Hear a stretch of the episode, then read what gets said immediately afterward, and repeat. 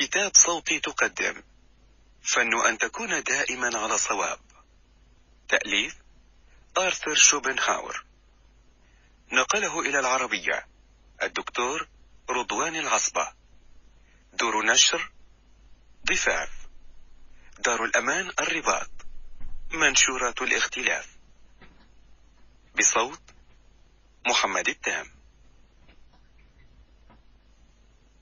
تقديم يلاحظ الناظر إلى عالم اليوم أن التواصل أضحى سمته ووصفه وأن الإقناع مراده ومطلبه وأن الحوار نهجه وطريقته وأن الحجة آلته وسلاحه. فهذا محام زاده الحجة إن هو عدمها فوت على نفسه بلغة شوبنهاور فرصة حقيقية وخسر قضيته.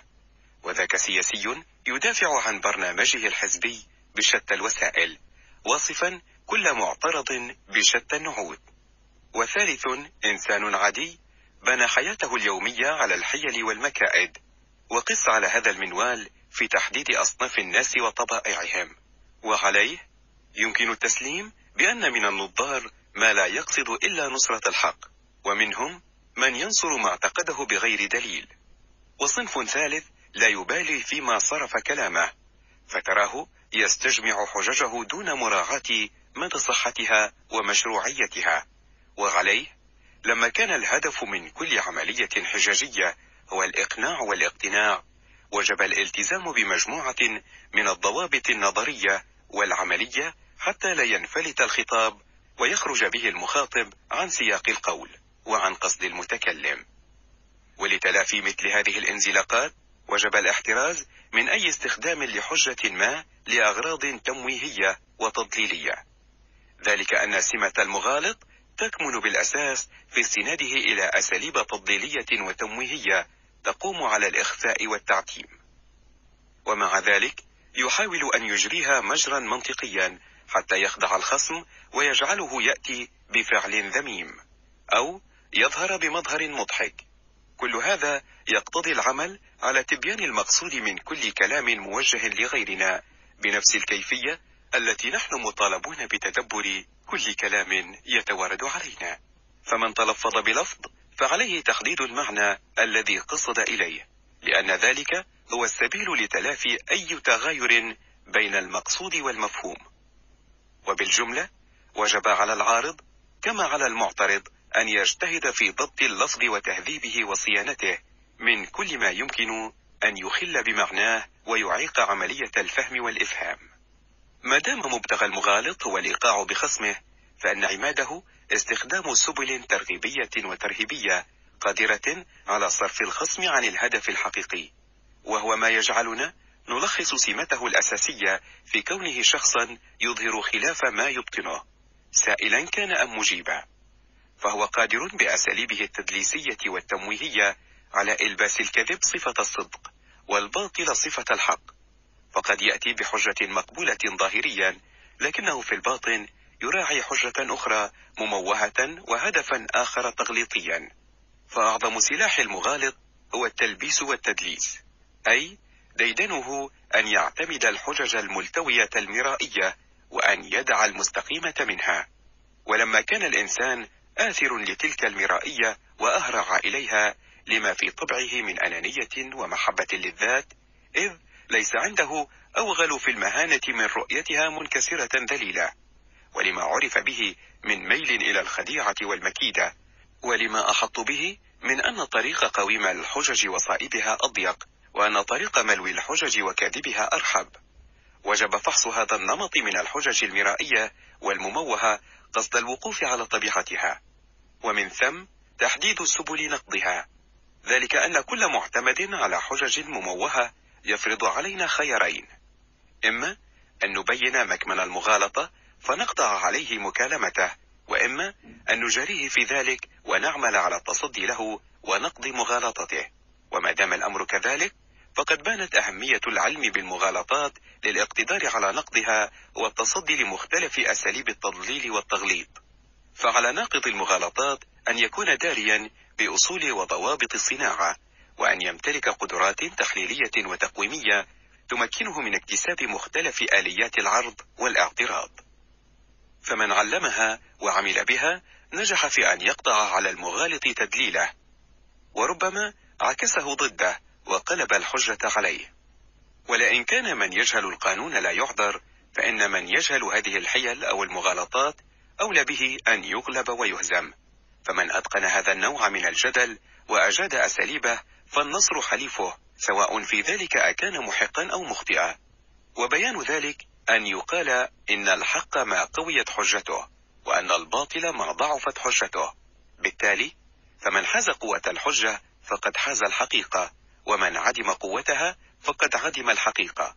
ثم إنه لما كان الإنسان شديد الاعتداد بنفسه مداحا لها ثناء عليها فإنه قد يميل إلى تصور نفسه المالك الوحيد للحقيقة وليس طرفا في بنائها. فالحقيقة ما يراه ويعتقده هو لا ما يعتقده غيره. لكن ماذا لو كان هذا هو حال الطرف الآخر؟ ففي مثل هذا الوضع قد يتعصب كل طرف لموقفه ويدعي أنه وحده من يمتلك الحقيقة ليتحول الحجاج بموجب ذلك إلى عراك وخصام قد تحضر فيه كل أنواع القذف والشتم والخروج عن التعفف وحدود اللياقة والاحترام. إن من يجادل في مثل هذا الظرف لا يجادل لأجل الحقيقة بل لأجل دعواه صادقة كانت أو كاذبة. ولتحقيق مبتغاه يلجأ إلى مختلف أساليب الوعد والوعيد والترغيب والترهيب. فما دام الهدف هو النصر والغلبة فلا يقبل أحد ولا يرضى أن ينكشف بمظهر الضعيف والمغلوب. زد على هذا أن إثباتنا قد يكون صادقا ولكن حجتنا ضعيفة أو كاذبة. وبالمقابل فإن إثبات الخصم قد يكون كاذبا لكن حجته قوية. لهذا تنشأ فينا قناعة تقضي بضرورة مهاجمة حجة الخصم. خلاصة القول أن لا حقيقة إلا بالحجة. فمن عقل الكلام فقد عقل حجته ومن كلم العقل فقد كلمه بحجج مقنعة. يقف شوبنهاور في كتاب فن أن تكون دائما على صواب على نماذج من الحيل التي يتم الاستناد إليها عندما تتنازع الأطراف المتحاجة وضعا معينا. فقد يسعى كل طرف أو أحدهما إلى النيل من خصمه باعتماد مختلف الوسائل المتعلقة بالأقوال وبالأحوال. وتتفرع سبل التغليط إلى تلك التي تبنى على اللغة باستخدام حيل لغوية من قبيل إخفاء القصد واستغلاق العبارة واستعمال مقدمات كاذبة وطي بعضها وإخفاء محل الكذب وغير ذلك من السبل الكفيلة بجعله يمرر خطابه ويجعل حجته مقبولة على الأقل ظاهريا. أما النمط الثاني فيقوم على استخدام أساليب سلطانية من قبيل التهجم على الشخص والاستعانة بالسلطة والجمهور وغيرها من الأساليب القائمة على الإكراه المادي والمعنوي. وبالجملة نصنف سبل التقليد إلى تلك التي تركز على الاستعجام والاستغلاق والتمويه. وأخرى تقوم على التغالب والاستغلاء وعليه يتبين أن قارئ هذا الكتاب يدرك مدى أهمية معالجة موضوعات المغالطة بهذه الطريقة التي عالج بها شوبنهاور حيث أكد الكاتب على أن الغرور هو السمة الأساسية عند الإنسان. وأنه لو اعتمد على النزاهة الفكرية وانشغل بالحقيقة لما كان هناك داع لمثل هذا الكتاب. لكن السعي الدؤوب إلى إثبات الذات وعدم النزاهة الفكرية وعدم انشغال الناس بمطلب الحقيقة يعكس أهمية مثل هذا الكتاب. فلو كنا نزهاء لما بحثنا إلا عن الحقيقة لكن الناس ميلون إلى الثرثرة وإلى الكلام قبل التفكير وإلى إظهار عكس ما يبطنون. حتى عندما يظهر كذب ما يدعون. إن ترجمة كتاب فن أن تكون دائما على صواب إلى اللسان العربي يجد تبريره الأول في ضرورة العودة إلى الاهتمام بدرس الحجاج بما هو فاعلية تداولية جدلية أمرها أن تجمع بين الفهم والإفهام والإقناع والاقتناع في نصرة الحقيقة وإحقاقها.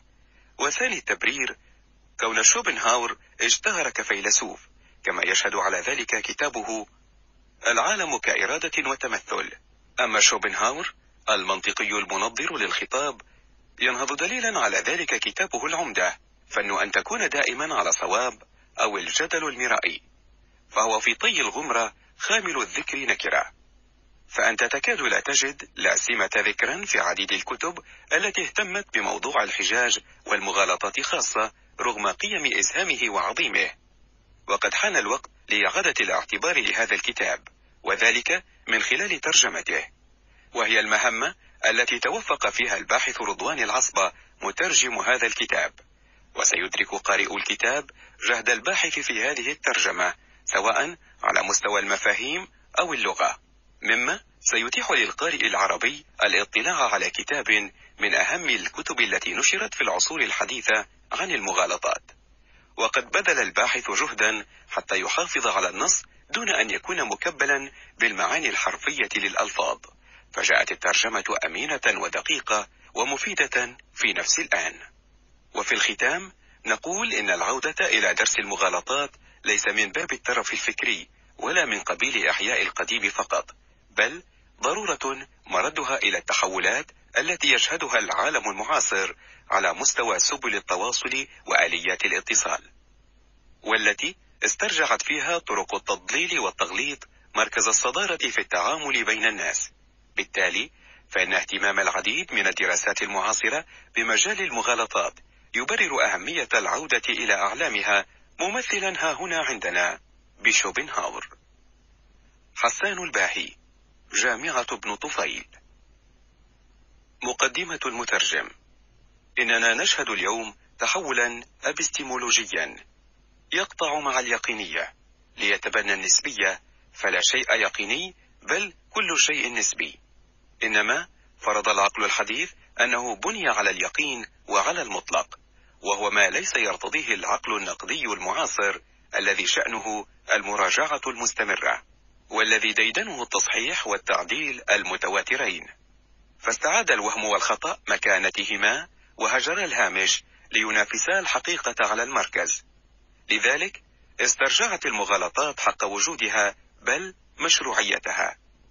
فأشبهت في ذلك منهج الضحض والقابلية للتكذيب عند كارل بوبر الذي اعتبر كل نظرية علمية قابلة للتنفيذ من حيث أن المغالطات هي الأخرى أقدر على تبكيت الدعوة وتسفيهها. إذ لا دعوة إلا وممكن تنفيذها. فكان أن عاد أهل الاختصاص إلى السفسطة وأعلامها فأنصفوهم إذ هم ظلموا وأكبروهم إذ هم بخسوا وبعثوهم إذ هم أميتوا. إن هذه العودة تجدها مثلا عند المدرسة الهولندية في كتاب السوفسطات من منظور تداولي جدلي. كانت الغاية منه عند إيمرن وخروتندورست إدماج السفسطة في الحوار النقدي بعد إجراء التحويلات اللازمة عليها وتلفيها أيضا عند هامبلان في كتابه السوفسطات.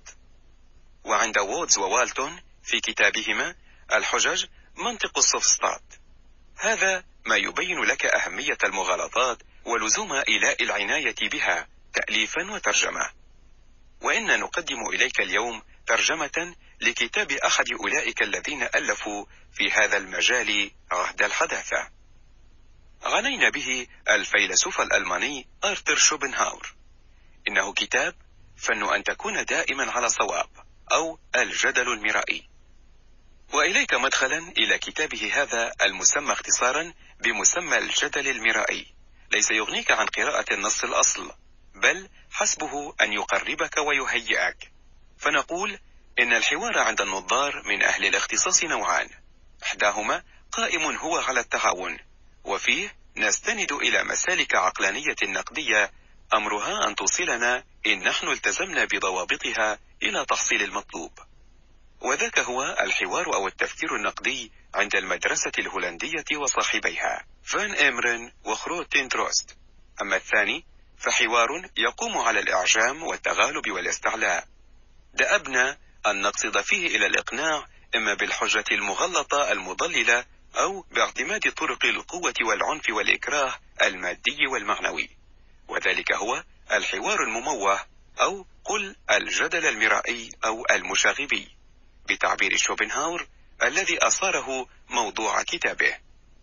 يبدأ شوبنهاور كتابه معرفا الجدل فيقول إن الجدل المرائي هو فن للمماحكة سبيل علاقه أن يجعلنا دائما على صواب أي بما هو مشروع وغير مشروع أي بجميع الوسائل المتاحة. فأفاد هذا أمرين قام الواحد منهما على الآخر وتعالقا.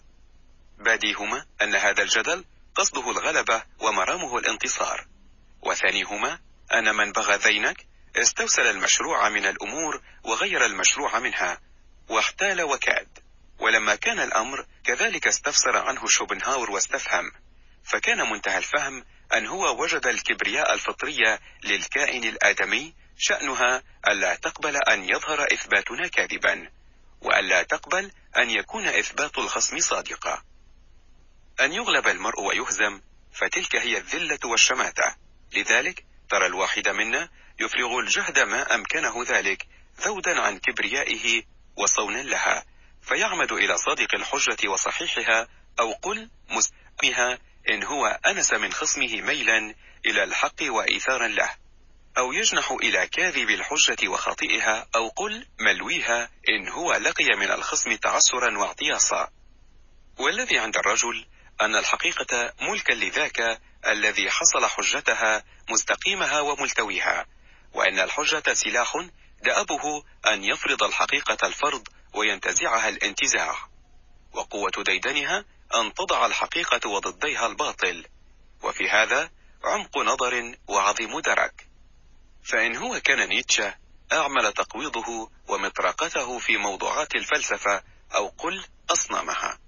فكان أن استفرد برأي في الحقيقة فريد عجيب لما عدها إنتاجا بل صناعة بيد الأقوياء أي مفعولا لا إرادة القوة. فإن هذه الفكرة تجد حضورها التكويني عند شوبنهاور. لا وجود للحقيقة إلا تلك التي تملك قوة الحجة أو قوة السلطة أو هما معا. إن الجدل إذن إن هو حقق أمره تبين أنه فن أن تكون دائما على صواب وفن لتمرير الدعاوى على أنها صادقة فهو إذن ليس ينشغل بالحقيقة الموضوعية مثل ما هو الأمر عند أرسطو. ما دامت هذه الأخيرة ليست وجودا قبليا وإلا امتنع الحوار وكف البحث والاستقصاء ولما قامت للفلسفة قائمة. بل إنها وجود بعدي يقيمه التحاور وينشئه الجدل. وإن هو كان أرسطو فقد فصل بين الجدل الحقيقة المشهورة والسفسطة المغالطات فإن شوبنهاور قد وصل بينهما. لذلك وجدنا الكثير من الحيل التي أوردها في كتابه مأخوذة هي من كتابي الجدل والسفسطة لأرسطو لما علمت سابق العلم أنه إلى ليس يميز بينهما لوحدة غرضهما ومشترك مقصودهما. ويعدد شوبنهاور في كتابه ثمانية وثلاثين حيلة شأنها أن تنصر الدعوة الحق أو تحق نقيضها الباطل وهي المعروفة عند أرسطو باسم المواضع. تبي تبيك المواضع الجدلية في كتاب الجدل المواضع المغالطية أو الأمكنة المغلطة في كتاب المغالطات المواضع الخطابية في كتاب الخطابة. ويؤاخذه شوبنهاور على اهتمامه بالجانب النظري وإغفاله الجانب التطبيقي العملي. هذا الجانب الذي انصرفت عناية صاحبنا إليه. يقول أكب أرسطو في الطبيق بروحه العلمية المعتادة على تأسيس الجدل بطريقة جد منهجية وتنسيقية. الأمر الذي يستحق إعجابنا وإن كان الهدف وهو هنا عملي بالطبع لم يتحقق فعلا. لا يبدو لي أنه بلغ هدفه وقد حاولت معالجته بشكل مغاير وبالجملة فإن هذه الحيل جميعها تؤول إلى أسلوبين. هما أندي غيم الحجة على الموضوع. أندي أومينيم الحجة على الذات. وإلى طريقتين دحض مباشر ودحض غير مباشر. ينقسم إلى العكس والحجة الفرعية. بالنسبة للأسلوبين أعتقد أنهما وردا على التوالي عند أرسطو في كتاب الجدل باسم تبكيت الحجة وتبكيت الخصم. وختم الكلام عند شوبنهاور أنه ليس تخلو مطارحة من أعمال ذينك الأسلوبين والطريقتين.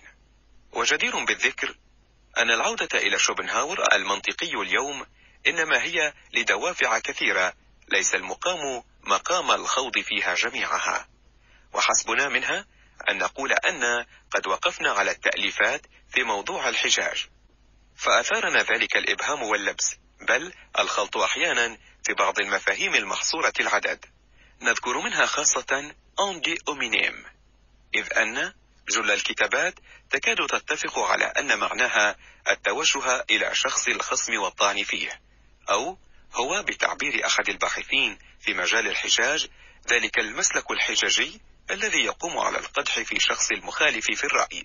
وقد بني هذا الفهم حسب ما تظن على اجتهادات دوغلاس والتون وتأويلاته خصوصا في كتاب له بعنوان Ad Hominem Arguments أما شوبنهاور فيقطع في المسألة لما هو ميز بين ad personam ad hominem فتبين لنا إذن أن مقصود هؤلاء هو ad personam وليس ad hominem لا سيما إذا انتهى إلى علمك مفهوم آخر عنده هو ad rem وأن الذي يدعم ما نقول يمكن أن نلتمس له الدليل عند جون لوك في كتابه مقال في الفاهمة الإنسانية.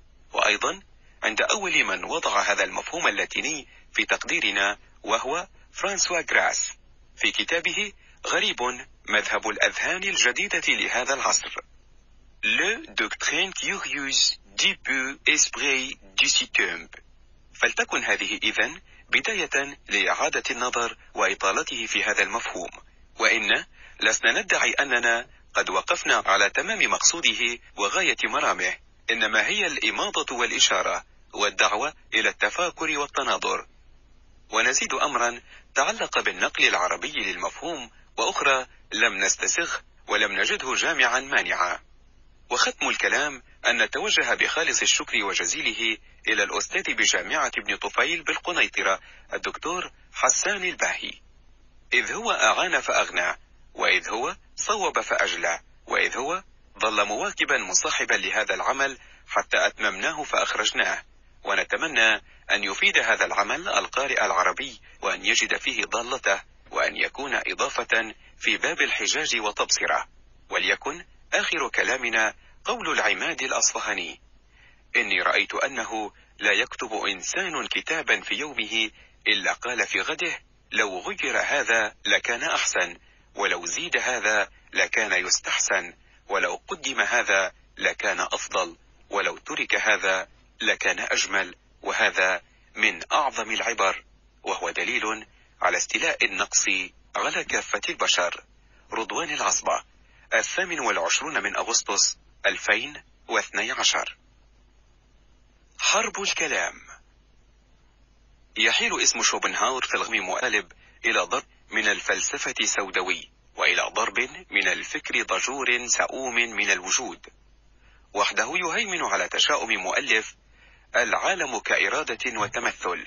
حاجبا تفكيره في العلوم والمنطق غاشية تفكير الحياة كقوة دون ما غاية خاصة وكصيرورة عمياء سيكون غير مبال بل معاديا لكل عقلانية. ومع ذلك فقد اهتم فيلسوفنا دائما بالأنساق المنطقية وبصور الاستدلال بشكل أكثر تاريخية منه إبداعيا حقا. لنذكر أن فكره كان تقريبا دائما محاجا عليه لأجل برهنة دقيقة. هذا اللاعقلاني هذا المنظر لإرادة الحياة شديد الاهتمام بمنطق الخطابات. طبعا يتضمن نهجه بما هو ميتافيزيق الحياة قطيعة من برادغيم الفيزيائي الرياضي الذي يحكم مؤلف كانت ويشيد شوبنهاور بشكل أكثر حسما كمعاصريه شيلينغ وهيجل. نسقا عرضه أليكسيس فيلونينكو يفترض لأول مرة في تاريخ التفكير الفلسفي تبخيسا للنموذج الرياضي. والمنطق كما يفهمه يركز بالخصوص على مشكل الحكم ويرتبط حصريا بالصور القولية للاستدلال. هذا ما يفسر اهتمامه بالتقليد القديم. بسقراط وأفلاطون ليس دون كثير تحفظ لكن خصوصا بكتابي الأورجانون لأرسطو أي الطبيقة والتبكيتات السفسطائية وبالطبع الخطابة التي اعتبرها أرسطو كملحق للجدل. إنه عبث إذن أن نبحث عند شوبنهاور عن قيم ملاحظات تخص المنطق على هذا النحو وحول موجهات الأحكام أو حول إسهام الرياضيات في تكوين صور الاستدلال. بخصوص هذا الأمر يكتفي بالرجوع إلى المؤلف النقي لكانت قد أخذ نص فن أن تكون دائما على صواب من مؤلفاته بعد الوفاء. ونشر سنة 1864 جدة هذا المؤلف المقتضب كما في التقليد الأرسطي هي تحليل شكل من الخطاب هجرته الفلسفة منذ عهد القدامى رغم كونه الأكثر قربا إلى استعمالنا اليومي للغة. يتعلق الأمر بهذا الفن من الحوار الذي هو المطارحة. لا شيء جد مألوف وأيضا جد عاد أكثر من هذا التحاور بين متجادلين أو أكثر. والذي خلاله تتقرر سيطرة أحدهما. ومع ذلك يتطلب هذا الاختبار لقدرتنا على الإقناع في علاقاتنا بالغير معروفة بأصول لغتنا وبالتالي منطقا معينا. هدف هذا المؤلف بالتحديد هو التشبث بطريقة لممارسة الخطاب أهملتها الفلسفة تماما. في الواقع منذ منطق بول رويال ونقد العقل الخالص إلى ظهور المنطق المعاصر مع فريجيه وحده تحليل القضايا المعربة عن حقيقة أو أسلوب صحة تقترب من موضعيته من اليقين الرياضي. هو من اليوم فصاعدا المقبول. أما القضايا الاحتمالية والمرجحة والصادرة عن الرأي أو المسكوكات أو الصور النمطية ستيغيوتيب فمستثناة هي من الفحص المنطقي بقدر ما لا تستطيع أن تقدم أي قيمة أو ميزة علمية. ومع ذلك يجب الاتفاق على أن معظم العبارات التي نعبر عنها في علاقتنا بالغير لهي أكثر بعدا عن الصرامة العلمية أو الفلسفية. في الغالب الناس مكرهون في المطارحة أو في أسوأ منازعة على تقديم شبه الحجة أو ظل بينة ما. في الواقع الكل مدفوع بالرغبة في تأكيد أفكاره أو آرائه دون ما كثير انهمام بالتفكير والصرامة. وحدهما من يجتلبان قوة الإقناع وإظهار الشعور بالتفوق على المخاطب. بهذا الصدد ليس يذكي شوبنهاور أي وهم فيما يتعلق بغرور الناس. لو كانوا جميعهم يستطيعون النزاهة الفكرية بالانشغال أولا بالحقيقة فلن يكون ثمة مبرر لتأليف كتابه. لكن الحجة الدائمة إلى أن نكون على صواب بأقل ثمن أي دون ما كثير تدقيق ودون ما بحث عن البينات المحسوسة ليس شيئا آخر. حسب شوبنهاور غير التعبير عن فساد النوع الإنساني. من الساذج إذن الاعتقاد أن الرغبة في الحقيقة سبيلها أن تظل مستمرة في الناس باقية وإنهم فقط مضايقون بمنطق قاصر أو معرفة ناقصة بقوانين المنطق. إن ما يهيمن في الحوار هو من طبيعة أخرى إرادة إثبات الذات وتغليب ما يسميه المؤلف الكبرياء الفطرية على حساب رؤية يقينية وموضوعية نسبيا للأشياء. إن ممارسة الخطاب تتم في شروط غريبة تماما عن كل انشغال نظري وفلسفي. ومعظم الأبطال لا يترددون في اللجوء إلى كل أشكال عدم النزاهة الفكرية وفساد الطوية. بحضور متحاورين من هذا النوع أولئك أنفسهم الذين نواجههم يوميا. ليس يكون حال المنطق معهم هزءا فقط لكنه محكوم عليه بالفشل أيضا. بالتالي يظهر مطلب الحقيقة كأقل هموم معظم الناس شأنا خاصة السياسيين كخطباء يجهلون اليوم حتى اسم السفسطة موقف شوبنهاور تجاه هذه الوضعية المفروضة والتي نحن في الغالب مساهمون فيها فريد. إنه يسير بعكس كل ما علمه التقليد السقراطي. لا يتعلق الأمر هذه المرة بإيجاد الحكم الصحيح عبر اللوغوس والتملص تدريجيا من باثوس الخطاب. بالمقابل يوصي فيلسوفنا التوصية الوقحة بالإقامة في مواقف الغير وبتبني طريقة استدلاله أحيانا لأجل استخدام ضعفه. علاقة القوة هذه غريبة عن الجدل.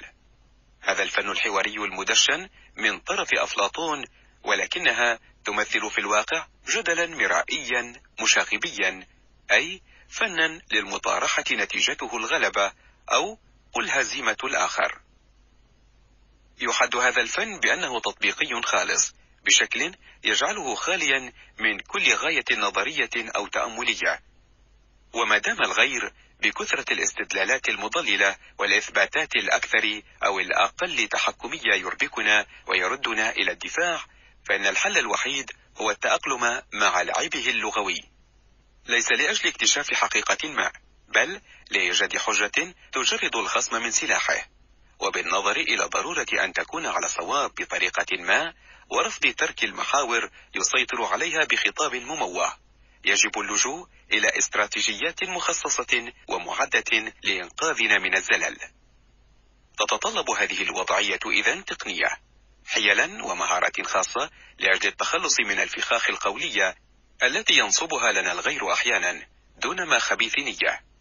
إنه لمن المفيد إذن تشكيل سلسلة من وضعيات المطارحة وتبادلات الحجج. نستطيع من خلالها تحديد ما يسميه شوبنهاور الحيل.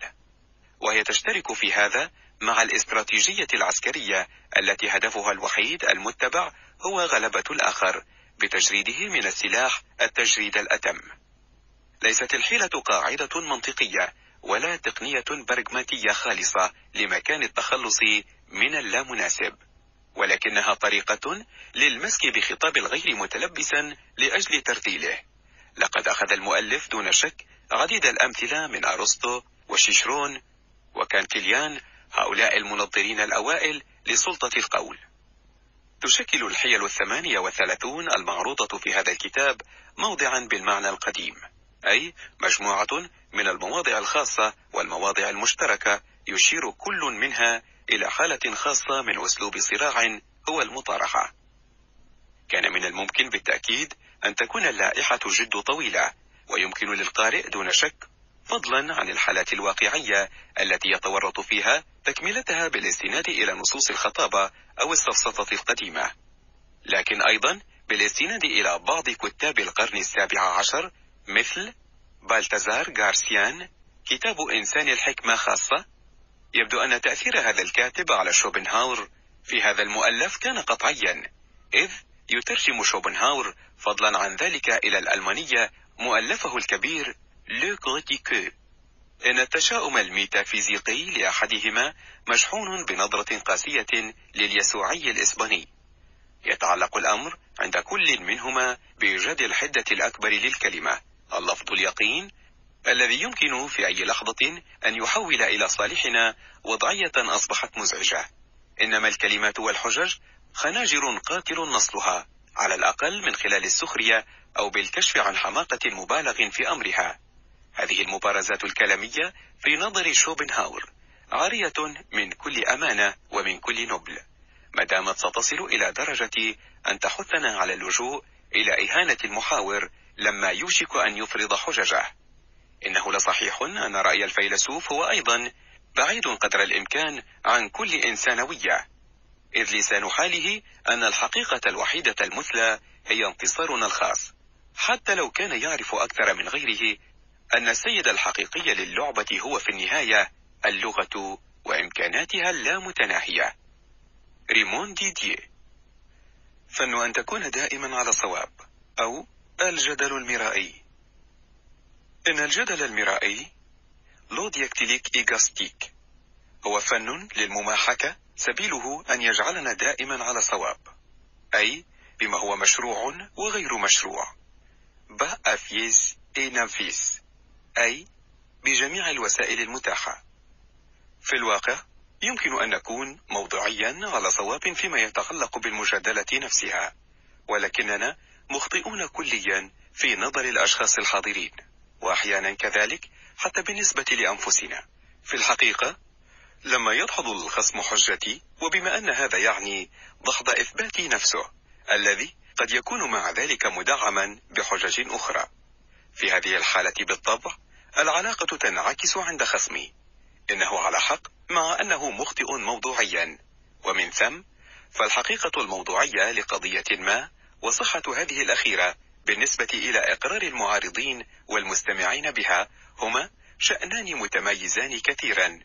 بهذه الأخيرة يرتبط الجدل. ما مصدر هذا؟ لا شك أن مصدره الدونية الطبيعية للنوع البشري. لو لم يكن الأمر كذلك لو كنا نزهاء أكثر فلن نبحث عن أي مجادلة إلا عن الحقيقة دون الاهتمام بمعرفة إن كانت مطابقة للرأي الذي دافعنا عنه بداية أو لرأي الخصم. الأمر الذي لن تكون له أهمية أو على الأقل سيكون ثانويا. ولكن ذلك الاهتمام هو منذ الآن فصاعدا الأساسي. فالكبرياء الفطرية سريعة الانفعال. لا سيما فيما يخص الملكات العقلية إذ ليست تقبل أن يظهر إثباتنا كاذبا وليست تقبل أن يكون إثبات الخصم صحيحا. بالتالي كل واحد يلزمه ببساطة أن يجد كي لا يعبر إلا عن أحكام صحيحة. وهذا ينبغي أن يحث على التفكير أولا ثم على الكلام ثانيا. لكن الكبرياء الفطري الطبيعي عند معظم الناس مصاحب دائما بحاجة إلى الثرثرة وعدم النزاهة الفطري. فهم يتكلمون قبل أن يفكروا وحتى لو هم تنبهوا بعد فوات الأوان إلى أن إثباتهم كاذب وأنهم كانوا على ضلال. عمدوا إلى حفظ ماء الوجه عبر إظهار العكس. إن سعيهم إلى تحصيل الحقيقة التي يجب بدون شك أن تكون الدافع الوحيد الذي يحركهم خلال إثباتهم دعوى ما يفترض أنها صادقة. ينتفي كليا أمام مصالح كبريائهم فالصادق وجب أن يظهر كاذبا والكاذب صادقا. مع ذلك فعدم نزاهة نفسه والإلحاح على الدفاع عن دعوى تبدو لنا أنفسنا كاذبة بالفعل. يمكن أن يكون معذورا. إن غالبا ما نكون في البداية مقتنعين الاقتناع كله بحقيقة إثباتنا ولكن ها هي ذي حجة خصمنا يلوح أنها ستدحضه وإذا نحن تخلينا في الحال عن الدفاع عنه غالبا ما نكتشف فيما بعد أننا كنا على صواب وأن دليلنا كان كاذبا لكن إثباتنا كان بالإمكان أن ينهض على دليل أقوى. إن الحجة المنقذة لم تخطر ببالنا فورا وعليه ينقدح فينا المبدأ الذي يقول بوجوب مهاجمة حجة الخصم حتى ولو بدت صحيحة وحاسمة متيقنين أن صحتها ليست إلا ظاهرية وأنه سنجد خلال المطارحة حجة قادرة على ضغطها أو على أن تؤكد حقيقتنا بطريقة أو بأخرى. بالتالي نحن شبه مجبرين على أن نكون غير نزهاء خلال المطارحة أو على الأقل أن نحاول أن نكون كذلك. بهذه الطريقة يتعاضد ضعف ذكائنا وفساد إرادتنا تعاضدا تبادليا. ينتج عن هذا على العموم أن الذي يناقش لا يتصارح من أجل الحقيقة وإنما لأجل دعواه كما لأجل الدين والبلد. بيغو أها أيو فوسي ويتصرف بحسب ما هو مشروع وما ليس بمشروع. ما دام كما بيناه ليس يمكنه أن يقوم بغير ذلك. على العموم سيسعى كل واحد إلى الدفاع عن قضيته حتى لو بدت له حينئذ كاذبة أو مشكوكا فيها. أما فيما يتعلق بسبل تحقيق ذلك فتتوقف في جزء منها على استعداداته الشخصية للدهاء والدناءة هذا ما تعلمنا إياه التجربة اليومية للمطارحة. لكل جدل ديلكتيكا الطبيعي كما أن له منطقه الطبيعي. لكن الأول بعيد البعد كله عن أن يقودنا بكل أمان كالثاني فليس من السهل على أي شخص أن يفكر أو يستنتج بعكس إيكونتاخيو قوانين المنطق. فالأحكام الكاذبة كثيرة والاستنتاجات الكاذبة قليلة. إذا لم يظهر شخص بسهولة نقصا في المنطق الطبيعي يمكن على العكس أن يظهر نقصا في الجدل الطبيعي. إنها هبة من الطبيعة ليست بالقسمة العادلة. تشبه في هذا ملكة الحكم بما هي قسمة غير عادلة في حين أن العقل هو في الحقيقة قسمة عادلة. إنه غالبا ما يحدث ولو أننا على صواب أن نفحم ارتباكا أو نضحض بواسطة حجة مموهة أو العكس. وذاك الذي يخرج منتصرا من المجادلة غالبا ما يدين بنصره ليس فقط لصحة حكمه لما هو كان ينافح عن دعواه. وإنما أيضا للمهارة والبراعة اللتين دافع بهما عن الدعوة. هنا وكما الأمر في جميع الحالات نعتبر الفطري الطبيعي المرشد الأفضل. مع ذلك بالتمرس والتفكير في أشكال المهارات القادرة على رد الخصم أو تلك الموظفة من طرفه لرد الآخر يمكن أن تكون لنا حظوظ كبيرة لكي نصبح معلمين في هذا الفن. وعليه رغم أن المنطق ما كانت له منفعة عملية حقيقية فإن للجدل منفعة. ويبدو لي أيضا أن أرسطو قد اعتبر منطقه المسمى بالأنالوطيقة التحليلات أساسا كتأسيس وأعداد للجدل ومعتبرا هذا الأخير العنصر الأهم. فالمنطق يهتم أساسا بصورة الدعوة المقدمة والجدل بمضمونها أو مادتها. لهذا تحديدا وجب أن يسبق فحص الصورة أي العام فحص المادة أي الخاص. لم يحدد أرسطو هدف الجدل ببالغ الدقة كما فعلت أنا. هو يشير بالتأكيد إلى المطارحة كهدف أساسي ولكن أيضا إلى البحث عن الحقيقة. وفيما بعد استطرد قائلا إننا نبحث فلسفيا الدعاوى حسب الحقيقة وجدليا حسب المظهر أو حسب إقرار ورؤى دوكسا الآخرين لابد أنه كان على وعي بالتمايز الواضح بين الحقيقة الموضوعية لدعوى ما وبين طريقة فرضها أو جعلها مقبولة ومع ذلك فهو لا يميز بينهما بوضوح تام لأجل ألا يعزو للجدل إلا هذه الغاية الأخيرة. من هذا المنطلق فالقواعد التي يحددها لهذه الغاية غالبا ما تكون مختلطة بالقواعد المحددة للغاية الأخرى وعليه يبدو لي أنه لم يؤدي مهمته بشكل صحيح. ولتأسيس الجدل تأسيسا صارما وجب اعتباره على الخصوص كفن أن نكون دائما على صواب دون ما انشغال بالحقيقة الموضوعية التي هي مهمة المنطق. الأمر الذي سيكون طبعا وبالأحرى أسهل متى كنا على صواب بالنسبة لموضوع المجادلة نفسه. لكن الجدل بما هو كذلك وظيفته فقط أن يعلم كيف نقدر وخاصة التصدي للهجمات مهما كانت طبيعتها وخاصة للهجمات غير النزيهة. وأيضا كيف يمكننا بدورنا مهاجمة ما يثبته الآخرون دون أن نتناقض مع أنفسنا وخاصة دون أن نضحض. في هذا المقام يجب الفصل بوضوح بين اكتشاف الحقيقة الموضوعية الصدق الموضوعي وبين فن تمرير الدعاوى التي نقدمها على أنها صادقة. إن الأول هو عملية براخماتيه مختلفة تماما. إنه صنيعة القدرة على الحكم والتفكير والتجربة. وهذا ليس يشكل موضوع فن خاص. أما الثاني فإنه الجدل نفسه. لقد حدد هذا الأخير كمنطق المظهر. وهو أمر غير صحيح لأنه لن يساعد في مثل هذه الحالة إلا على الدفاع عن دعاوى باطلة. مع ذلك حتى عندما نكون على صواب إننا بحاجة للجدل لندافع عن وجهة نظرنا. ويجب معرفة الحيل غير النزيهة لمواجهتها. لذا ينبغي أن نرجع كثيرا إليها نحن أيضا إطاحة للخصم بالأسلحة نفسها. لهذا السبب على الجدل أن يضع الحقيقة الموضوعية جانبا أو اعتبارها عرضية. ويتحتم بكل بساطة الحرص على الدفاع عن قضيتنا ودحض قضايا الطرف الآخر. من قواعد هذا الصراع ألا نعير الحقيقة الموضوعية اهتماما لأن نجهل في معظم الأوقات أين وجودها. غالبا ما لا نعرف نحن أنفسنا إن كنا على صواب أم لا. وغالبا ما نعتقد أننا على حق بينما نحن مخطئون. وكثيرا ما يعتقد الطرفان معا أنهما على حق لأن الحقيقة في قعر البئر. veritas est in puteo ديمقراط في بداية المطارحة كل واحد يعتقد عموما أنه من يمتلك الحقيقة ثم يشرع الطرفان في الشك. ونهاية المجادلة هي وحدها التي بإمكانها إظهار الحقيقة وتأكيدها.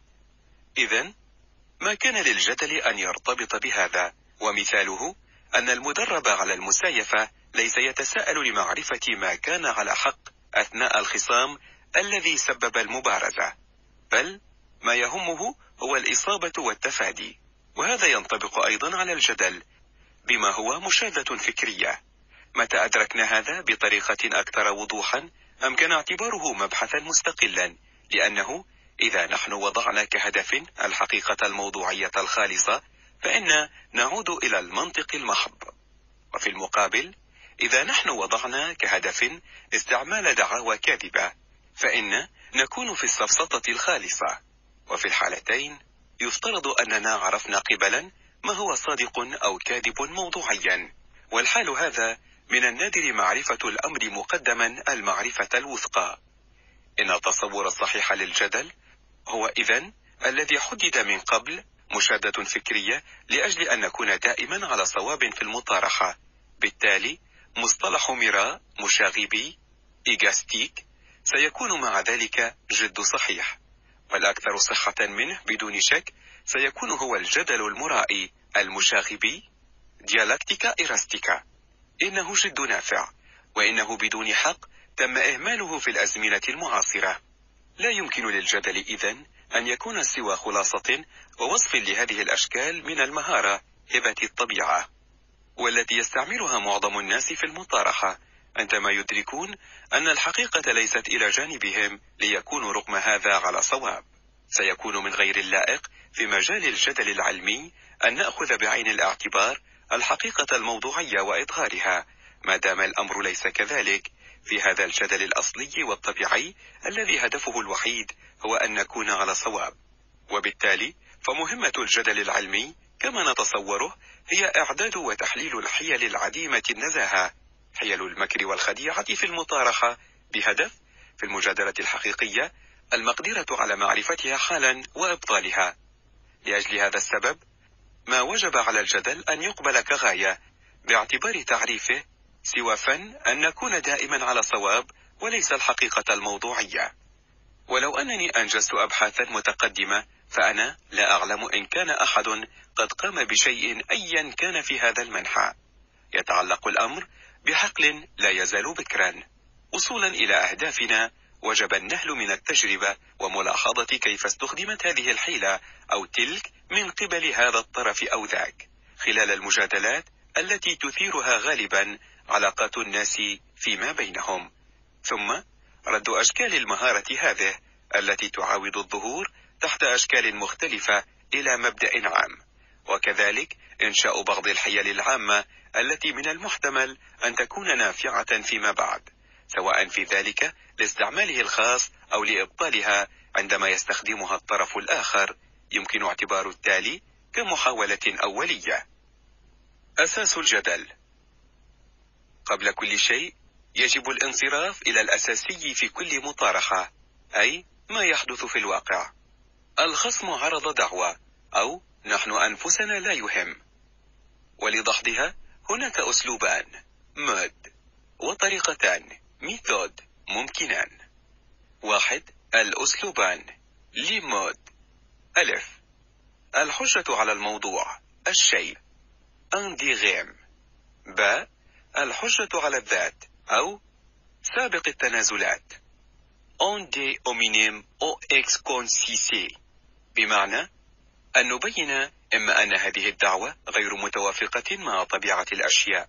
أي الحقيقة الموضوعية المطلقة وإما إنها تتناقض مع إثباتات أخرى أو مع تنازلات الخصم أي الحقيقة الذاتية النسبية. في الحالة الأخيرة يتعلق الأمر فقط بحجة نسبية لا صلة لها بالحقيقة الموضوعية. اثنان الطريقتان. ليميتود ألف ضحض مباشر. باء ضحض غير مباشر. يهاجم الضحض المباشر الدعوة من أساسها والضحض غير المباشر من نتائجها. يبين الضحض المباشر أن الدعوة غير صادقة وغير المباشر يبين أنها لا يمكن أن تكون صادقة.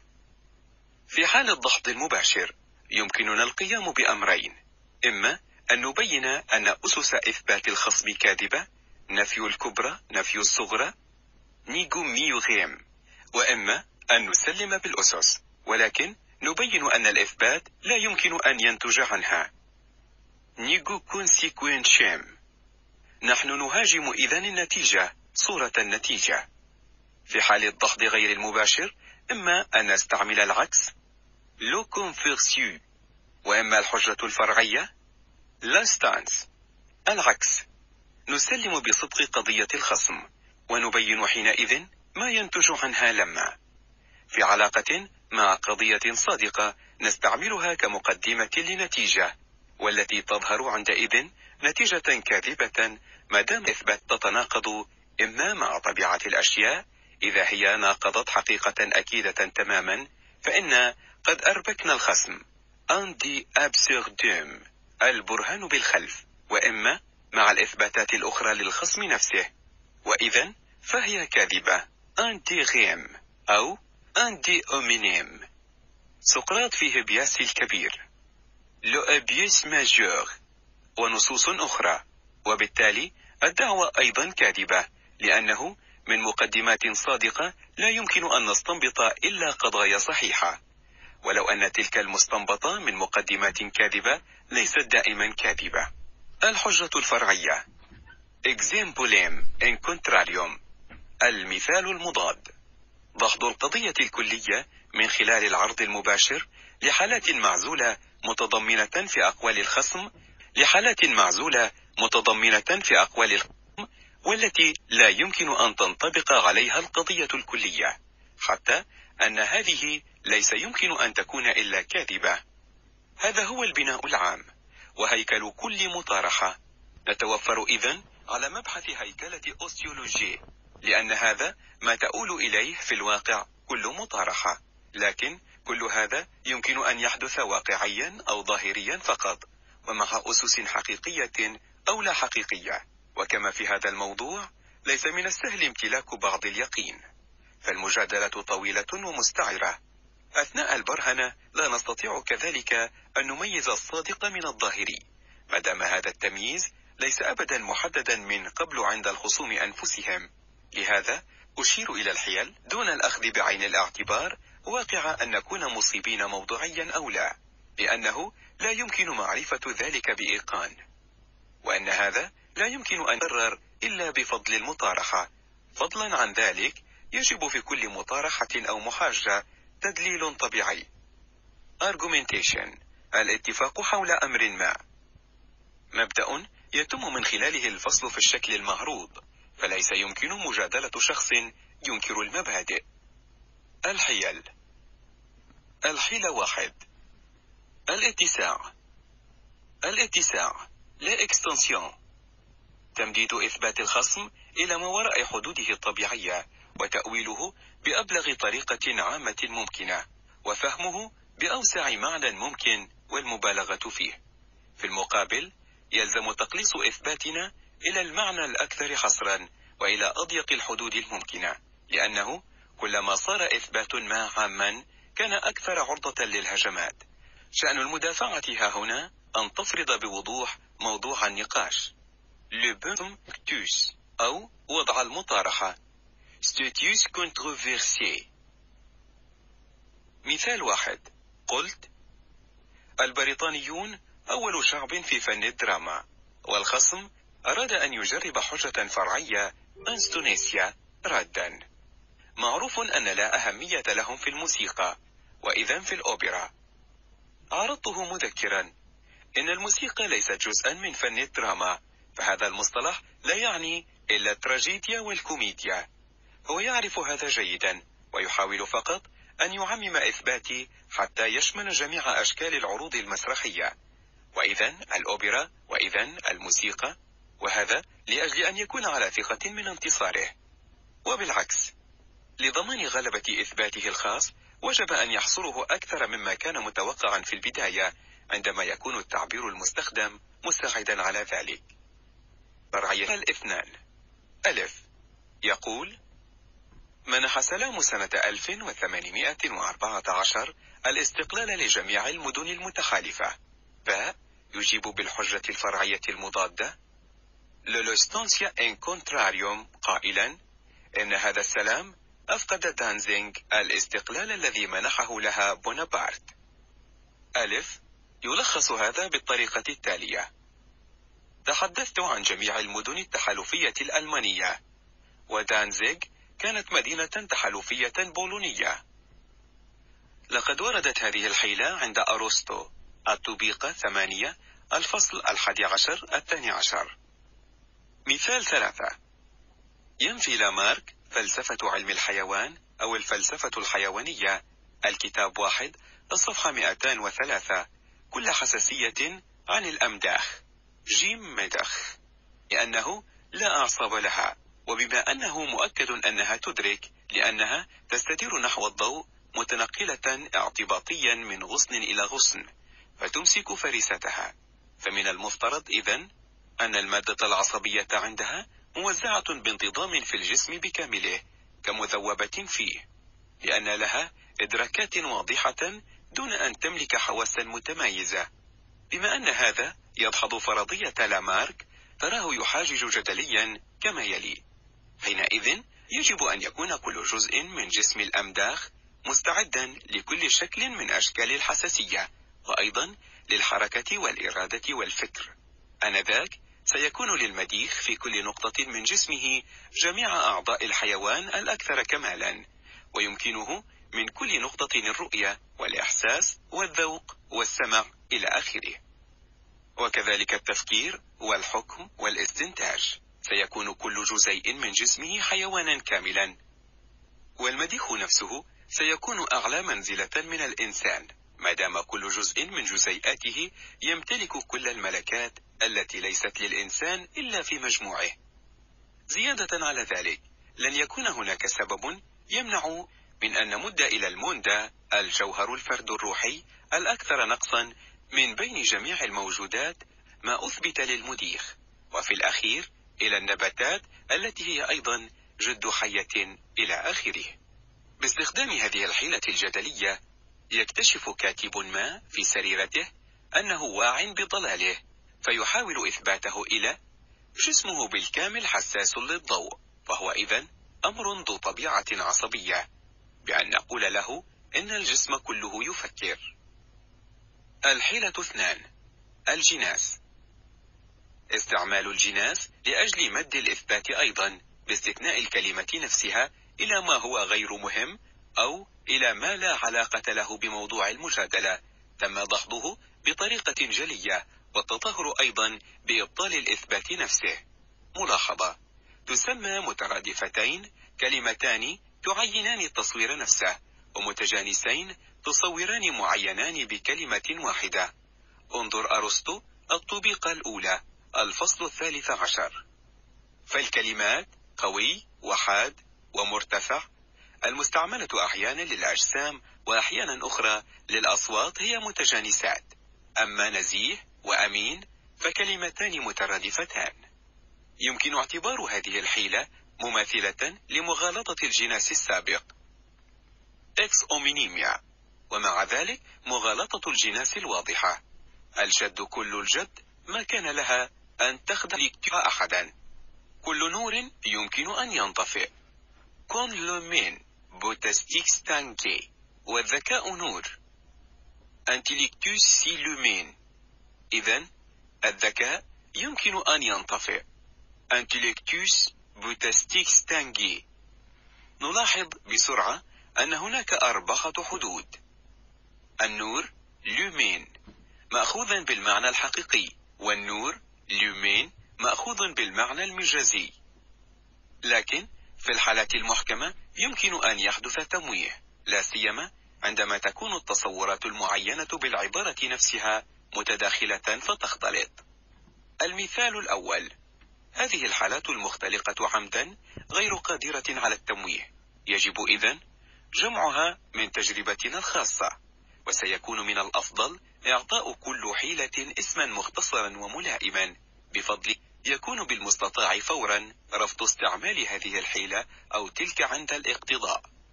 ألف. أنت لست مطلعا بعد على أسرار الفلسفة الكانتية. باء أوه. عندما يتعلق الأمر بالأسرار فهذا لا يهمني. المثال الثاني.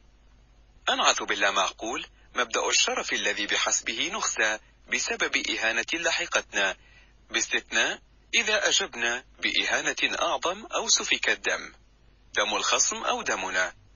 تضررت بحجة أن الشرف الحقيقي ما أمكنه أن يمس بفعل ما نتعرض له. لكن فقط بسبب ما نفعل لأن كل شيء يمكن أن يحدث لكافة الناس. يهاجم خصمي مباشرة أساس أقوالي فيبرهن لي بطريقة بليغة أنه إذا اتهمنا خطأ تاجرا بالاحتيال أو بعدم النزاهة أو بالإهمال في أداء مهنته فها هنا مساس بشرفه. والذي ما انتقد إلا بسبب ما تعرض له والذي لا يمكن أن يمحوه إلا أن يتلقى هذا المعتدي عقوبة ويعدل عن قوله. بفضل الجناس يقيم إذن الشرف المدني الذي يسمى عادة السمعة الحسنة والتي نلطقها بالوشاية مقام مفهوم الشرف الفروسي الذي يسمى كذلك نخوة. والذي نطعن فيه بإهانات وبما أنه لا يجب التغاضي عن إهانة لنموذج الشرف الأول بل معارضتها بضغطها علانية سيكون من المبرر بنفس القدر الاعتراض على إهانة للنموذج الثاني من الشرف ومعارضتها بإهانة أعظم وبمبارزة. كان هناك إذن خلط بين شيئين مختلفين أساسا بسبب جناس كلمة شرف وتعديل في موضوع المطارحة. متسي كونتروفيرسي ناتج عن الجناس الحيلة الثالثة. تعميم حجج نقيضة. التعامل مع الإثبات المقدم نسبي التقديم كما لو كان بشكل عام وبسيط سمبلكتيكار مطلقا. أو على الأقل فهمه داخل سياق مختلف تماما ثم ضغطه في هذا الاتجاه. المثال المقدم من طرف أرسطو هو التالي. الزنجي أسود لكنه أبيض الأسنان. إنه إذن أسود ولا أسود في الوقت نفسه. إنه مثال مختلق لن يخدع حقيقة أي شخص. لنأخذ بالمقابل مثالا واقعيا. مثال واحد. في نقاش ما حول الفلسفة اعترفت أن نسقي يدافع عن الطمأنينيين ويمدحهم. بعد ذلك وصلنا إلى الحديث عن هيجل. فأكدت أنه كتب حماقات أو على الأقل يريد المؤلف الكلمات في كثير من مقاطع مؤلفاته. تاركا للقارئ مهمة أن يحدد معناها. لم يحاول خصمي أن يدحض هذه الأقوال بالحجة على الموضوع. أندي غيم. لكنه يكتفي بالحجة على الذات. أندي أومينيم. قائلا انتهيت للتو من مدح الطمأنينيين في حين أن هؤلاء الآخرين قد كتبوا كذلك حماقات أقر بهذا لكن أصوب إثباته قائلا أنني لا أمدح الطمأنينيين باعتبارهم فلاسفة أو كتابا. وإذا ليس لأجل خصائصهم النظرية لكن فقط بصفتهم أناسا ولا أجل أفعالهم ومن وجهة نظر عملية صرفة. في حين أنه بالنسبة لي هيجل هي مسألة خصائص نظرية. بهذه الطريقة صددت هذا الهجوم. يبدو أن الحيل الثلاثة الأولى متقاربة. تشترك في أن الخصم يتحدث في الواقع عن شيء آخر أكثر مما يتحدث الإثبات المقدم. سنرتكب إذن تجاهل المطلوب. إغنوريتيو إلانشي إذا تركنا الطرف الآخر يصرفنا بهذه الطريقة.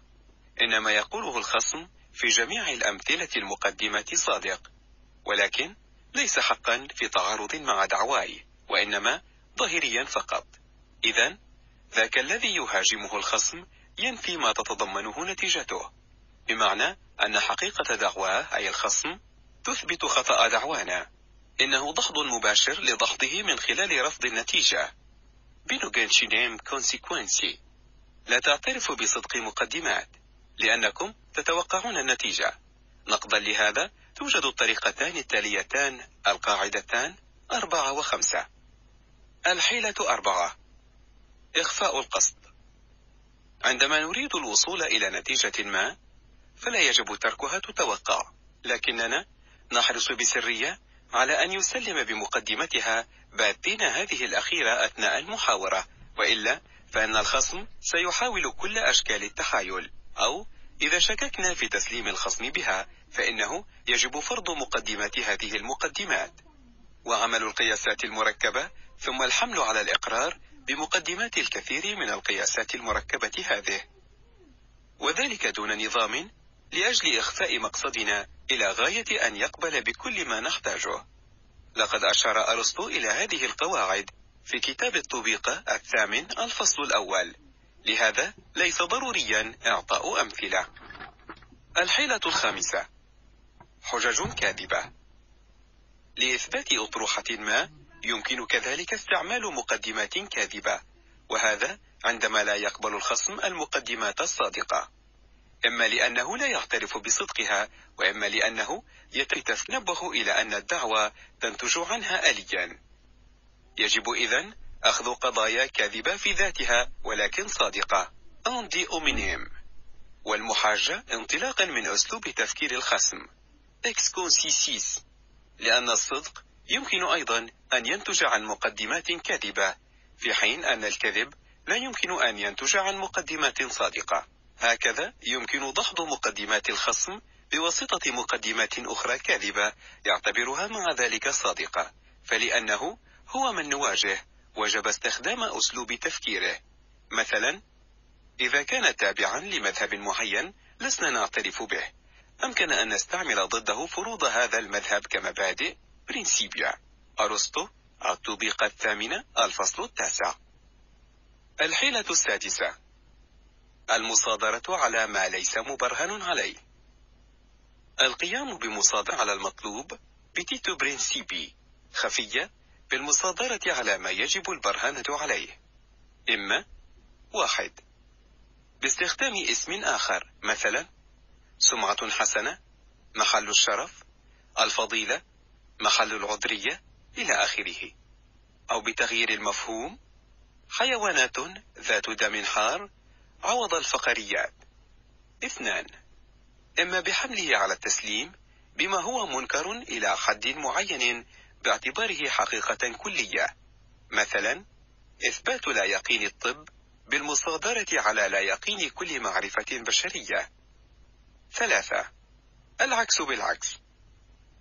عندما تنتج مقدمتان الواحدة عن الأخرى وإنه يتحكم البرهنة على واحدة منها فيجب المصادرة على الأخرى. أربعة عندما تجب البرهنة على حقيقة كلية مع انعدام إمكانية الحصول على حقائق جزئية. عكس رقم اثنين. أرسطو طبق ثمانية الفصل الحادي عشر. يتضمن الفصل الأخير من طبيق أرسطو قواعد جيدة فيما يتعلق بالتمرن على الجدل. الحيلة السابعة. الحصول على التأييد بواسطة الاستجواب. إذا كانت المطارحة تسير بطريقة دقيقة وصورية شيئا ما وأن نريد الإبانة عن مرادنا بوضوح فإن ذاك الذي عرض القضية والذي يجب عليه أن يثبتها ضد خصمه يجب أن يجري استجوابا ليستنبط من تنازلاته الخاصة صدق إثباته. هذه الطريقة الاستجوابية إغوتماتيك كانت مستعملة من طرف القدامى خاصة. نسميها أيضا الطريقة السقراطية. إليها تستند الحيلة الحالية وبعض الحيل الأخرى التي ستلي جميعها معدة بحرية في كتاب الأغاليط السفسطائية لأرسطو الفصل الخامس عشر. طرح مجموعة من الأسئلة دفعة واحدة وتوسيع السياق لإخفاء ما يراد أن يسلم به. وبالمقابل عرض حججنا بسرعة من خلال التنازلات المحصل عليها لأن أولئك الذين يبطئون في الفهم لا يمكنهم أن يتابعوا البرهنة بدقة ولا هم يستطيعون إدراك عيوبها أو نقائصها الطارئة. الحيلة الثامنة إغضاب الخصم. إغضاب الخصم لأنه بإغضابه يصير غير قادر على إصدار حكم صحيح وإدراك مصلحته. إغضابه بأن نكون جائرين في حقه مستفزينه وبكيفية عامة كاشفين عن وقاحة. الحيلة التاسعة. طرح الأسئلة بترتيب مخالف. عدم طرح الأسئلة بالترتيب الذي تتطلبه النتيجة التي يجب استخراجها منها أي من الأسئلة. لكن بجميع أشكال التبديلات لن يستطيع هو أن يعرف أيضا ما نقصد ولا هو بمستطيع أن يتنبه له. ونستطيع أيضا استعمال إجاباته الخاصة لأجل أن نستخرج منها استنتاجات عديدة حتى المتعارضة بحسب طبيعتها. هذه الحيلة متشابهة مع الرابعة بقدر ما يجب إخفاء طريقتنا. الحيلة العاشرة. الاستفادة من نقيض الدعوة. عندما نتبين أن الخصم يتعمد استبعاد الأسئلة التي ستكون في حاجة لإجابة بالإيجاب لدعم دعوانا. يجب سؤاله عن الدعوة المضادة كما لو كان هذا ما نريد أن يقبله أو على الأقل إعطاؤه الخيارين الاثنين على نحو ألا يتعرف نهائيا على الدعوة التي نأمل أن يوالي. الحيلة الحادية عشر. تعميم ما يقوم على حالات خاصة. إذا عملنا بالاستقراء وكان هو يقبل بالحالات الخاصة التي تسمح بدعم دعوانا فإنه لا يجب أن نطلب منه إن كان يسلم أيضا بالحقيقة الكلية الناتجة عن هذه الحالات المعزولة. لكن تقديمها من بعد كحقيقة مقبولة ومعترف بها لأنه أحيانا سيظن أنه هو الآخر سلم بها. وشهود المجادلة سيكون لهم الانطباع نفسه لأنهم سيتذكرون مجموعة من الأسئلة المتعلقة بالحالات الخاصة. ستكون هذه الأخيرة قد سمحت إذن بالوصول إلى الهدف المنشود. الحيلة الثانية عشر. اختيار استعارات مناسبة. إذا تعلق الأمر بتصور كلي ليست له تسمية خاصة وإنه يجب تسميته استعاريا بواسطة صورة بلاغية فلا يجب التردد في اختيار هذه الاستعارة لأجل أن تكون لصالح دعوانا. مثلا في إسبانيا الاسمان اللذان يعينان الفريقين السياسيين العبيد والأحرار سيفغيلي إلي بغيلي قد اختيرا يقينا من طرف هذين الفريقين. كلمة بروتستانتي كانت قد اختيرت من طرف البروتستانتيين بالمثل كلمة الإنجيلي من طرف الإنجيليين. لكن كلمة ملحد قد اختيرت لهما من قبل الكاثوليكيين.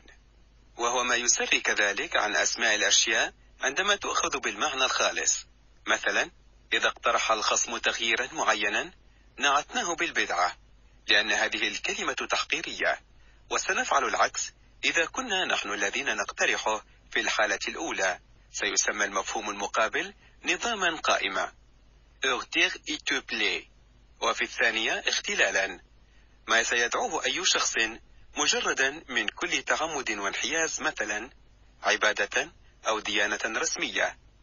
ذاك الذي هو إلى صفه سيوظف كلمة تقوى وخصمهما سيستخدم تعصب خرافة. في الواقع يتعلق الأمر هنا بمصادرة على المطلوب. بتيتو برينسيبي ممتازة. ما نريد البرهنة عليه نضعه مقدما في الكلمة. في التعيين والذي ينبجس منهما فيما بعد باعتماد حكم تحليلي خالص. عندما يقول أحد ما وضع نفسه في مأمن ووضع في مكان آمن. خصمه سيقول حبس. غالبا ما يخون خطيب مقدما نواياه من خلال تسميته للأشياء. يقول أحدهما إكليروس والآخر الكهنة. من بين جميع الحيل هذه الأخيرة هي الأكثر استعمالا فطريا. تبشير تساوي تعصب ديني. انحراف أو طيش تساوي فسق. شبهة تساوي فجور. مريض تساوي خرب. تأثير وعلاقات تساوي رشوة ومحاباة الأقارب. شكران صادق يساوي جزاء حسن. الحيلة الثالثة عشر. رد نقيض الدعوة. للعمل على أن يقبل دعوة ما يجب علينا أن نقدم له نقيض الدعوة وجعله يختار. لكن يجب علينا أن نعلن عن هذا الضد بطريقة جد عنيفة بحيث أن الخصم إذا لم يرد الاهتمام بفن المفارقة مرغم على القبول بدعوانا التي تظهر محتملة تماما بالمقارنة مع نقيضها. مثلا يجب عليه أن يسلم بأن من واجب أي كان أن يفعل كل ما يطلبه منه أبوه.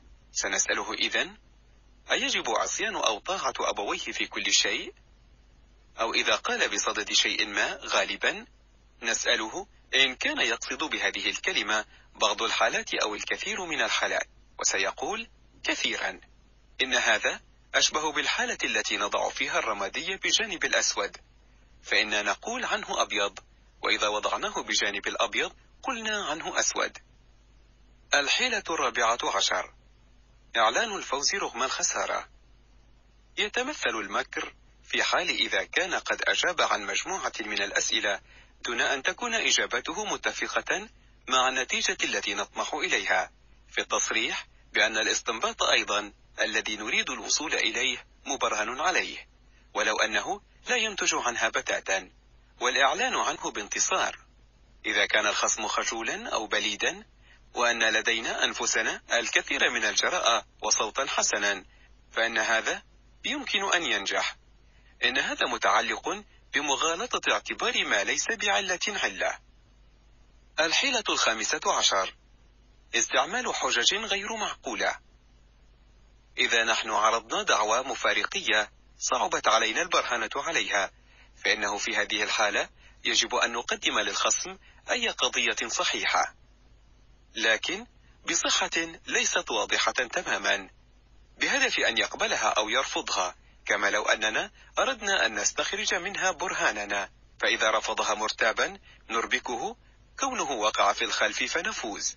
وإذا قبلها فمعنى هذا أننا حصلنا على أقوال معقولة ويمكن أن ننتظر البقية أو نضيف الحيلة السابقة ونؤكد بالتالي أن مفارقتنا مبرهن عليها.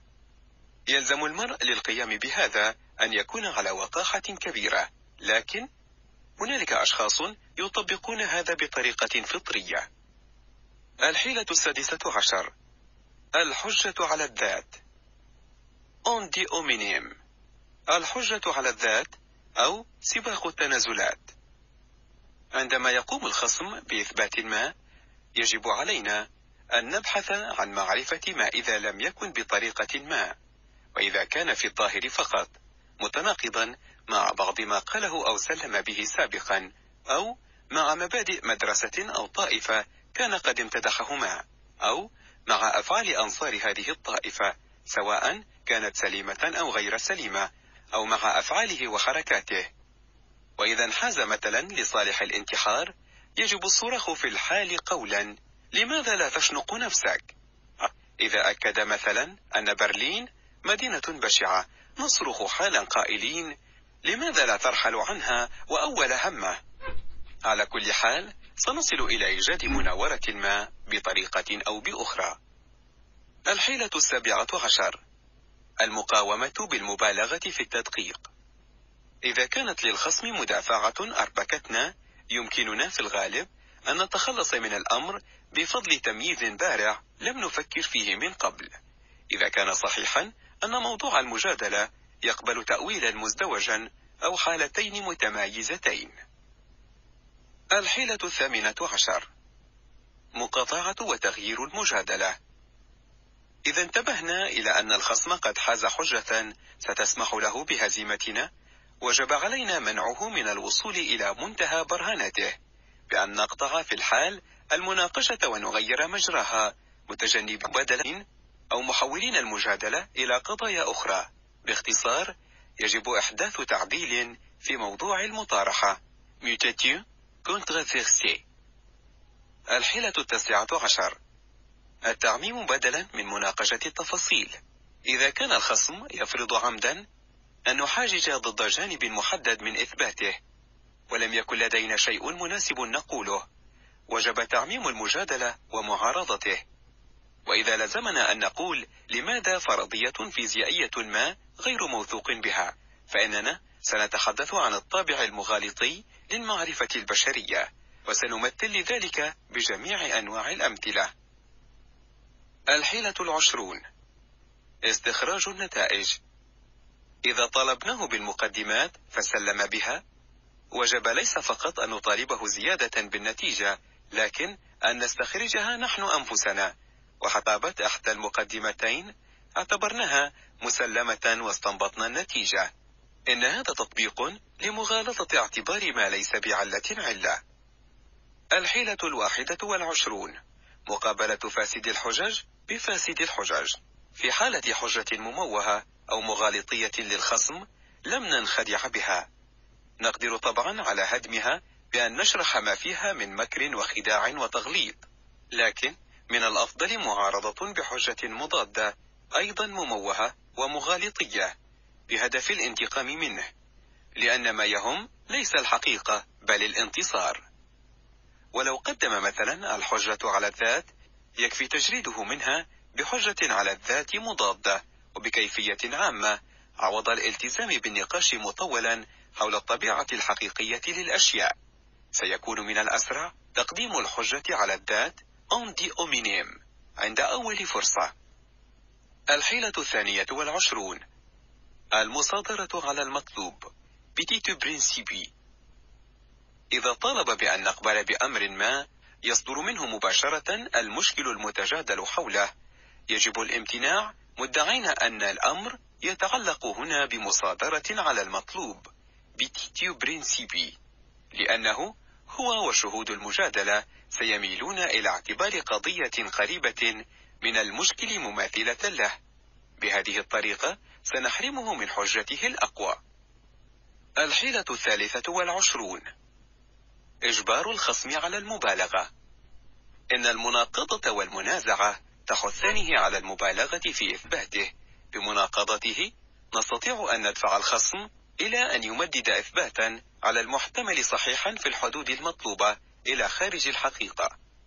وبمجرد أن نضحض هذه المبالغة فإننا قد دحضنا دعواه الأصلية. في المقابل يلزمنا أن نحترس من الانسياق مع المناقضة المراد المبالغة فيها أو من توسيع مجال دعوانا. غالبا أيضا ما سيحاول الخصم نفسه مباشرة تقليص الحدود التي حددناها. يجب منعه حالا ورده إلى حدود إثباتنا قائلين هذا ما قلته ولا أكثر من ذلك. الحيلة الرابعة والعشرون. فن استخلاص نتائج كاذبة. فن استخلاص النتائج. نجبر دعوى الخصم بأن نستخلص منها نتائج كاذبة وأن نشوه المفاهيم لأجل أن نستخرج منها قضايا غير موجودة فيها والتي أي القضايا لا تعكس رأي الخصم لأنها على العكس غير معقولة أو خطرة. وبما أنه يبدو أن من دعواه تنتج قضايا إما تتناقض مع نفسها أو تناقض حقائق معترفا بها فإن هذه الحيلة تعرف بالضحض غير المباشر والخلف وهي أيضا تطبيق لمغالطة اعتبار ما ليس بعلة علة. الحيلة الخامسة والعشرون. الحجة الفرعية أو إيجاد الاستثناء. تتعلق بالخلف عن طريق حجة فرعية. فالاستقراء يحتاج إلى عدد كبير من الحالات لعرض دعواه العامة. أما الاستنباط فليس في حاجة إلا لعرض حالة واحدة مناقضة للقضية لكي يمكن ضغط هذه الأخيرة. هذا الأمر يسمى حجة فرعية. مثلا الدعوة. كل الحيوانات المجترة ذات قرون. تدحض بالحجة الفرعية الوحيدة للجمال. إن الحجة الفرعية حالة تطبيق للحقيقة الكلية أي شيء ما لإدراجه تحت هذا المفهوم الكلي. لكن الذي لا علاقة له بهذه الحقيقة بل الذي آمره أن يدحضها تماما. مع ذلك يمكن للأمور أن تكون خداعة. لذلك يجب مراعاة الأمور التالية عندما يعمد الخصم إلى حجج فرعية. واحد. هل المثال حقا مضبوط؟ هنالك مشاكل حلها الوحيد الحقيقي هو أن الحالة المعروضة غير مضبوطة مثلا العديد من المعجزات وحكايا الأشباح إلى آخره. اثنان. أيتعلق حقا بمفهوم الحقيقة المقدمة؟ ليس هذا في غالب الأمر إلا ظاهريا. والسؤال الذي لا يمكن حله إلا بالقيام بتمييز واضح. ثلاثة هل هو حقا في تناقض مع الحقيقة المقدمة؟ ليس هذا في الغالب أيضا إلا ظاهريا. الحيلة السادسة والعشرون. عكس الحجة على الخصم. تقنية لامعة هي عكس الحجة. عندما نعتمد الحجة التي استخدمها الخصم لتحقيق أغراضه ونستخدمها ضده بشكل أفضل. مثلا يقول إنه الطفل لابد من التسامح معه. العكس لأنه حقا طفل تجب معاقبته لئلا يتحجر على عاداته السيئة. الحيلة السابعة والعشرون. الغضب ضعف. إذا أغضبت حجة ما الخصم فجأة وجب الاجتهاد في الدفع بهذه الحجة بعيدا. ليس فقط لأنه من الأفضل إغضابه لكن لأنه يفترض أننا أصبنا نقطة الضعف في استدلاله وبأنه يمكننا بدون شك مهاجمته أكثر في هذه النقطة. الحيلة الثامنة والعشرون.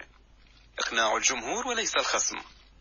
تستخدم هذه الحيلة خاصة عندما يتناقش علماء أمام مستمعين غير متعلمين.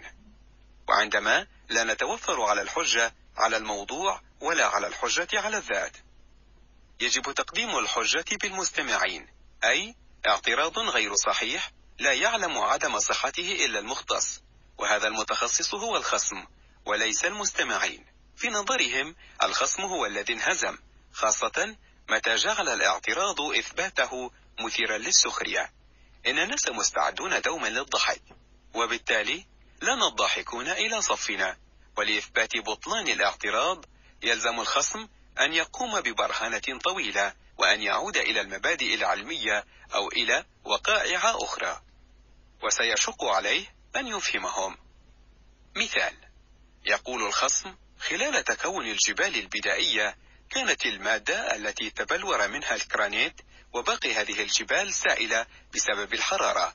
وإذا منصهرة الحرارة لازم أن تكون حوالي 200 رومير مربع. والمادة تبلورت تحت سطح البحر الذي يغطيها. نقدم الحجة بالمستمعين قائلين إنه في درجة الحرارة هذه وكذلك قبلها بكثير حوالي 80 درجة. كان البحر سيشرع منذ مدة طويلة في الغليان فيكون قد تبخر في الجو. سينفجر المستمعون ضحكا. ولكي يهزمنا يلزمه البرهانة على أن درجة الغليان لا تتعلق فقط بدرجة الحرارة. لكن كذلك بالضغط الجوي وأن هذا الأخير بمجرد أن يتحول نصف البحر مثلا إلى بخار ماء سيكون قد ارتفع بحيث لن يكون هناك غليان. ولو عند 200 درجة رومير لكنه لن يقوم بهذا لأنه مع عدم وجود فيزيائيين فإنه تلزمه محاضرة حقيقية. الحيلة التاسعة والعشرون. الحيلة تماما عن الموضوع. إذا انتبهنا إلى أننا سنهزم فإنه يجب القيام بالحيد عن الموضوع بمعنى أن نبدأ فجأة في الحديث عن شيء مختلف تماما كما لو إذا كان هذا جزءا من الموضوع المتجادل عليه وكان حجة ضد الخصم.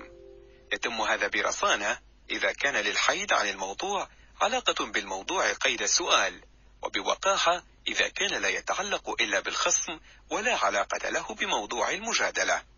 مثلا أجد جديرا بالملاحظة أن الصين ليست تعترف بنبل المحتد وأن الوظائف ليست تسند فيها إلا بعد إجراء الامتحان.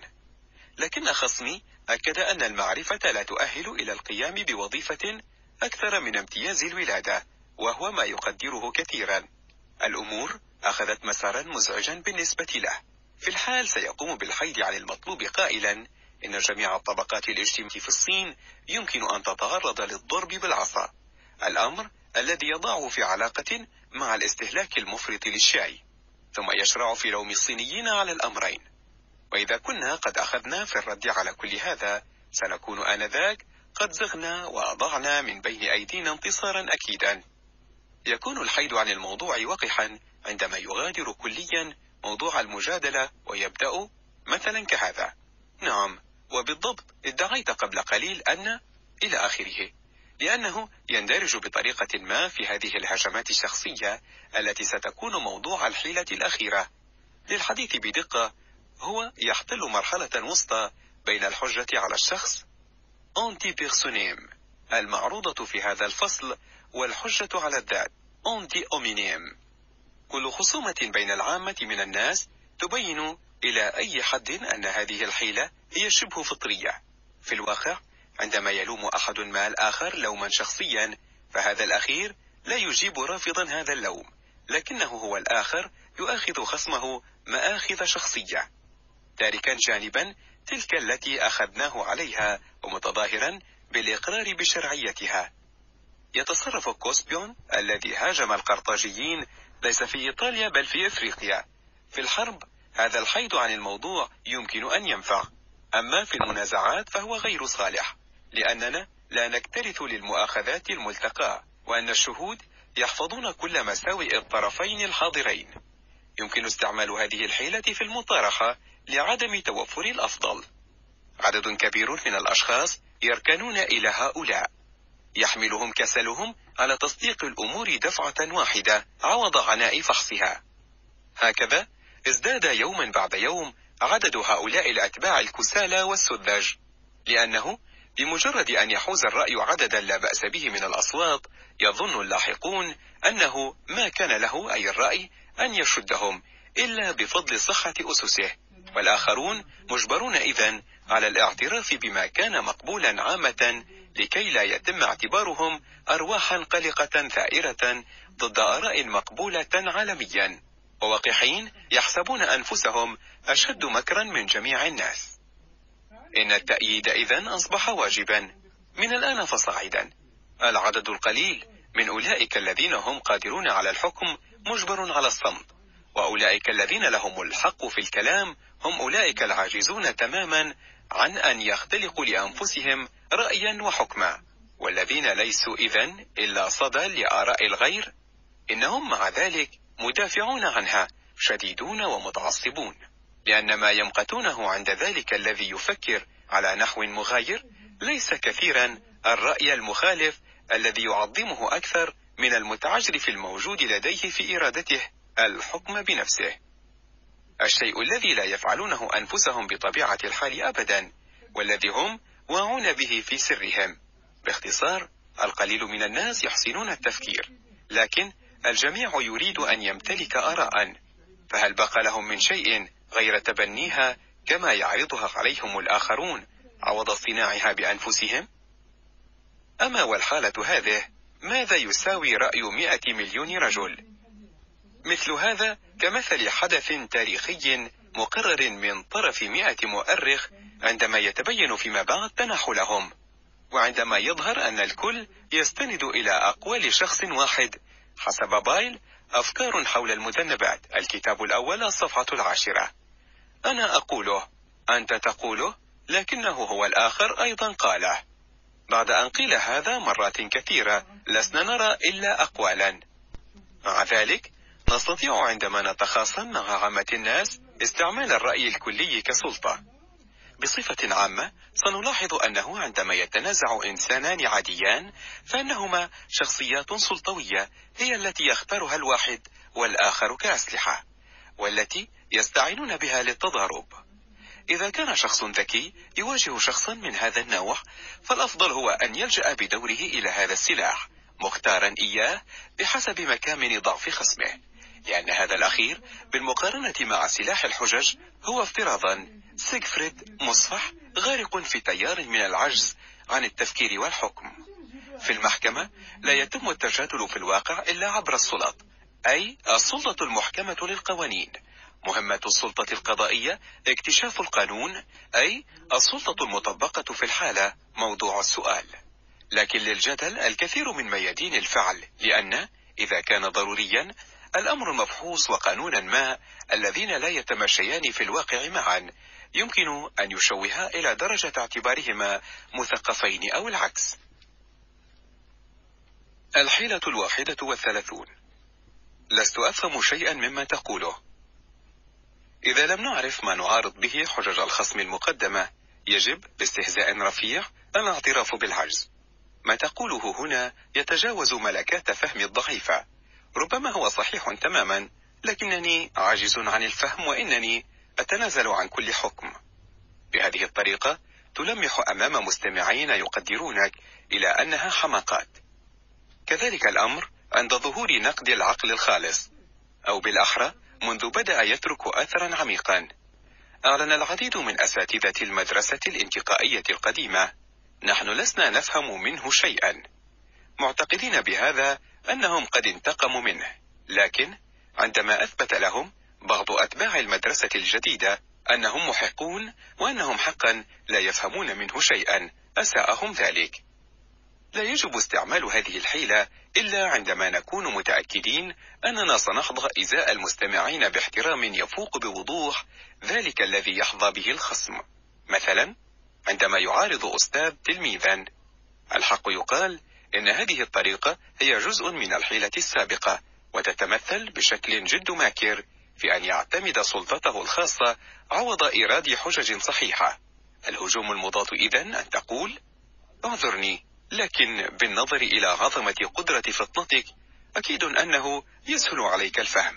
كل هذا راجع إلى سوء عرضي وأن نكرر له كذلك الأمر الذي هو مرغم طوعا أو كرها. إنولون فولونز على فهمه والذي صار واضحا أنه لم يفهم منه في الحقيقة أي شيء من قبل. هكذا أجبنا. يريد أن يلمح إلى أننا نقول تفهات فأثبتنا غباوته يتم كل هذا بأبلغ اللباقة. الحيلة الثانية والثلاثون. مبدأ الجمع المهين. نستطيع بسرعة إقصاء أو على الأقل التشكيك في إثبات الخصم المتعارض مع إثباتنا بأن ندرجه ضمن فئة مقيتة مهما كان قليلا ارتباطه بها بالمشابهة أو حتى بغموض مثلا إنها مانوية إنها آريوسية إنها بلجيوسية إنها مثالية إنها إسبينوزية إنها حلولية إنها براونية إنها طبيعانية إنها إلحاد. إنها عقلانية إنها روحانية إنها صوفية إلى آخره. بالقيام بهذا نحن نفترض شيئين. واحد أن الإثبات قيد المساءلة هو الحقيقة مماثل لهذه الفئة. أو على الأقل متضمن فيها ونصرخ قائلين إذن أوه نحن على علم بذلك. اثنان أن هذه الفئة مدحوظة تماما من ذي قبل ولا يمكن أن تحوي كلمة واحدة صادقة. الحيلة الثالثة والثلاثون. نظريا؟ نعم. عمليا؟ لا. ربما هذا صحيح نظريا لكن خاطئ عمليا. بفضل هذه المغالطة نسلم بالأسس. رافضين النتائج في تعارض مع قاعدة. النتيجة المستخرجة من الحجة الأولى تحكم بصحة الاستدلال. E rationner en rationnitum valet consequence يطرح هذا الإثبات استحالة ما هو صحيح نظريا. يجب أن يكون كذلك صحيحا عمليا. وإذا لم يكن الأمر كذلك فلأن هنالك خطأ في النظرية أو لأننا أغفلنا شيئا أو لأننا لم ندخله الشيء المغفل في الحسبان. وبالتالي إنه كاذب أيضا نظريا. الحيلة الرابعة والثلاثون. زيادة الضغط. إذا لم يقدم الخصم إجابة مباشرة لسؤال أو لحجة ويتهرب بطرح سؤال آخر أو بتقديم إجابة غير مباشرة أو يحاول أيضا أن يغير موضوع المجادلة. ها هنا البينة الواضحة أننا أصبنا نقطة ضعفه. أحيانا دون معرفة ذلك. من جهته إن الصمت غير كاف. يجب إذن الإصرار على النقطة التي وضعنا عليها الإصبع. والعمل على إزعاج الخصم حتى عندما لا نعلم بعد بدقة مكمن الضعف الذي كشفناه. الحيلة الخامسة والثلاثون. المصالح أقوى من العقل. التي حالما تصير قابلة للتطبيق تجعل جميع الحيل الأخرى زائدة غير ضرورية. بدل التأثير على الفكر بأسباب وجب التأثير على الإرادة ببواعث والخصم مثل المستمعين. إذا كانت لهم نفس مصالحه سينحازون فورا إلى رأينا. حتى لو كان هذا الأخير آتيا مباشرة من جزيرة للحمقى لأنه على العموم أوقية من الإرادة تزن أكثر من قنطار من الذكاء ومن القناعة. صحيح أن هذا لا يعمل إلا في بعض الظروف الخاصة. إذا كان بالمقدور تحسيس الخصم بأن رأيه إن كان صحيحا سيسبب ضررا معتبرا لأهدافه فإنه سيتخلى عنه بسرعة كحديدة حمراء من التوهج أخذها بغير حذر.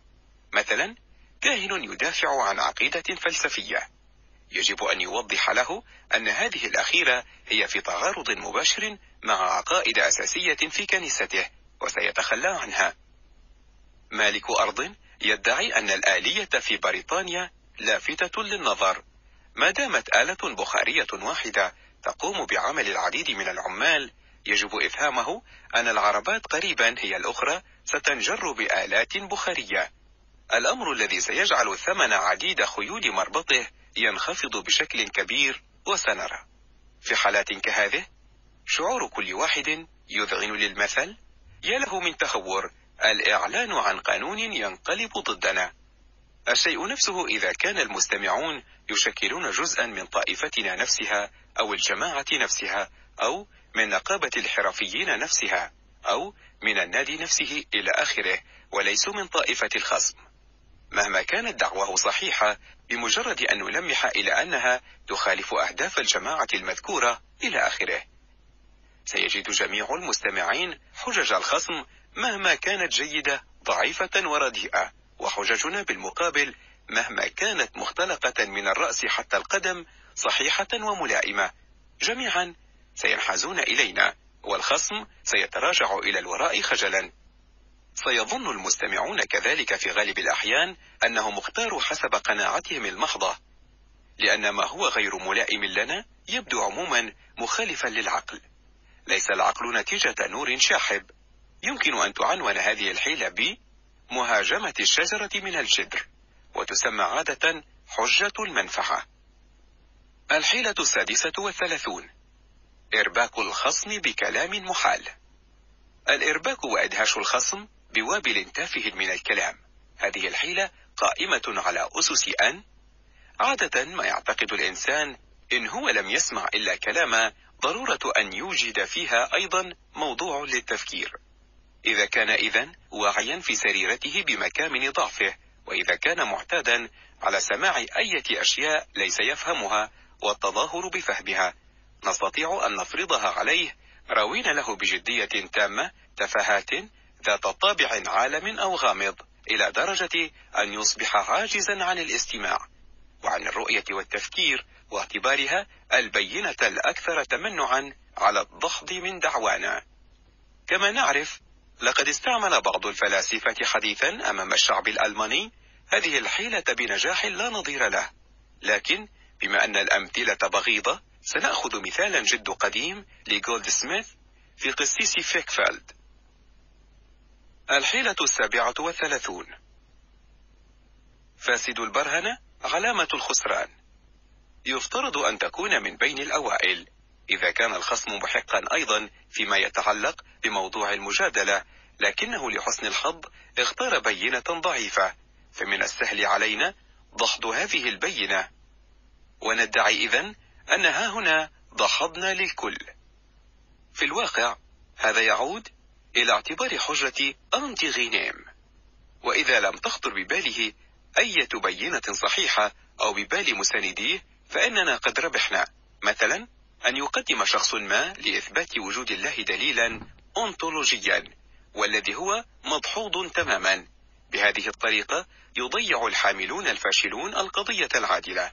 يريدون إثباتها بقانون غير مناسب والقانون المناسب لا يخطر ببالهم. الحيلة الأخيرة الحجة على الشخص. إذا تبين لنا أن الخصم متفوق وأننا لن نربح ينبغي اللجوء إلى أحاديث فضة جارحة وخشنة. أن تكون فظا هذا يتمثل في هجر موضوع النزاع. ما دمنا خسرنا اللعبة لأجل التحول إلى الخصم ومهاجمته بطريقة أو بأخرى فيما هو عليه شخصه.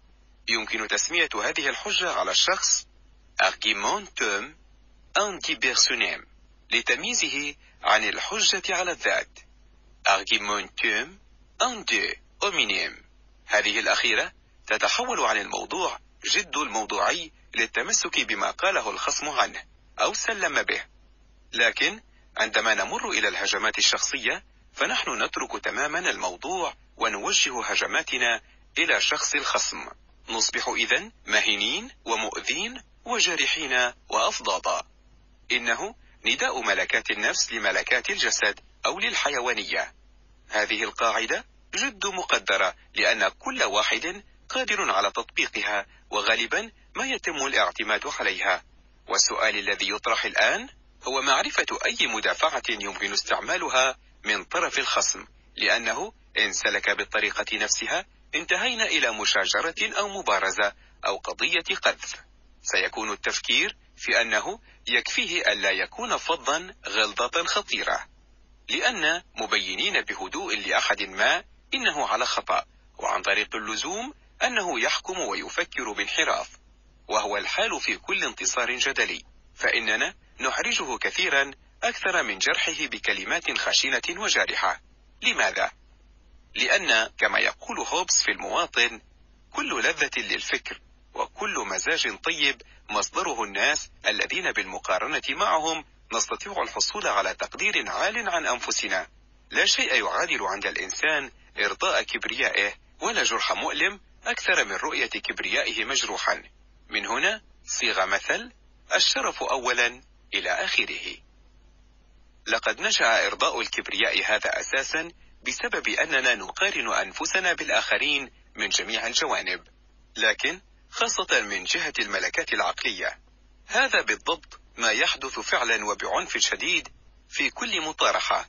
من هنا غضب المهزوم دون أن نكون قد آذيناه. ومن هنا لجأوه إلى هذه الوسيلة الأخيرة إلى هذه الحيلة الأخيرة التي ليس يمكن التخلص منها إن ظللنا متأدبين. ومع ذلك يمكن لرباطة جأش كبيرة أن تكون ملائمة هنا. يجب إذن بمجرد أن يمر الشخص إلى الهجمات الشخصية الإجابة بهدوء أن هذا لا علاقة له بموضوع المجادلة والعودة إليه حالا والاستمرار في التدليل على أنه مخطئ دون إعارة الانتباه إلى أحاديثه الجارحة. إذا إلى حد ما كما يقول ثيميستيكول لأوريبياد اضرب لكن استمع. لكن هذا ليس في متناول الجميع. إن المدافعة الوحيدة الأكيدة إذن هي تلك التي أشار إليها أرسطو في الفصل الأخير من الطوبيقة لا تتجادل مع أي شخص كان. لكن فقط مع أناس تعرفهم وتعلم أنهم عقلاء كفاية حتى لا تتلفظ بسخافات فتصير عرضة للسخرية. ولأجل الاستناد إلى حجج راسخة وليس إلى أحكام بلا جدوى ولأجل الاستماع إلى براهين الآخر والاستسلام لها. وأخيرا أناس تعلم أنهم يقيمون وزنا كبيرا للحقيقة وأنهم يحبون الاستماع للبراهين الجيدة حتى من فم خصمهم وأنهم يمتلكون حس الإنصاف كفاية لأجل أن يتحملوا كونهم على ضلال عندما تكون الحقيقة عند الطرف الآخر. ينتج عن هذا أنه من بين مئة شخص يوجد بالكاد شخص واحد يستحق أن نجادله. أما بالنسبة للآخرين فلنتركهم يقولون ما يريدون لأن من حق الناس أن يهدوا. ولنفكر في كلام فولتير. السلام أفضل بكثير من الحقيقة. والمثل العربي يقول شجرة الصمت ثمرتها السلام. مع ذلك فالمطارحة بما هي مشادة بين فكرين غالبا ما تكون مفيدة للطرفين لأنها تسمح لهما بتصحيح أفكارهما الخاصة واستحداث آراء جديدة. فقط يجب على الخصمين أن يكونا على مستوى واحد من المعرفة والذكاء. إذا افتقد أحدهما المعرفة فإنه لن يفهم كل شيء ولن يكون في المستوى المطلوب. وإذا كان الذكاء هو ما يفتقده فالغضب والسخط الذي سيشعره به سيحمله على اللجوء إلى سوء النية وإلى الحيلة والفظاظة. ليس هناك فرق هام بين المطارحة في حوار خاص وعائلي وبين مناقشة علنية وعامة حسب المكانة إلى آخره. باستثناء الحالة الثانية من الضرورة أن يكون المجيب دائما على صواب ضد المعترض.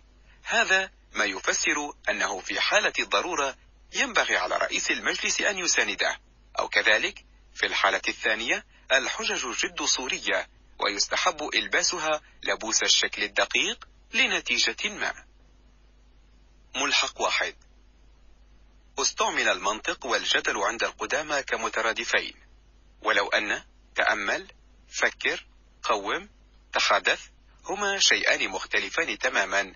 وكما يريده دوجين اللايرسي فإن أفلاطون كان أول من استخدم كلمة جدل. ونكتشف في فايدروس والسوفسطائي والكتاب السابع من الجمهورية إلى آخره أنه يقصد بهذا الاستعمال العادي للعقل والمهارة في هذا الفن.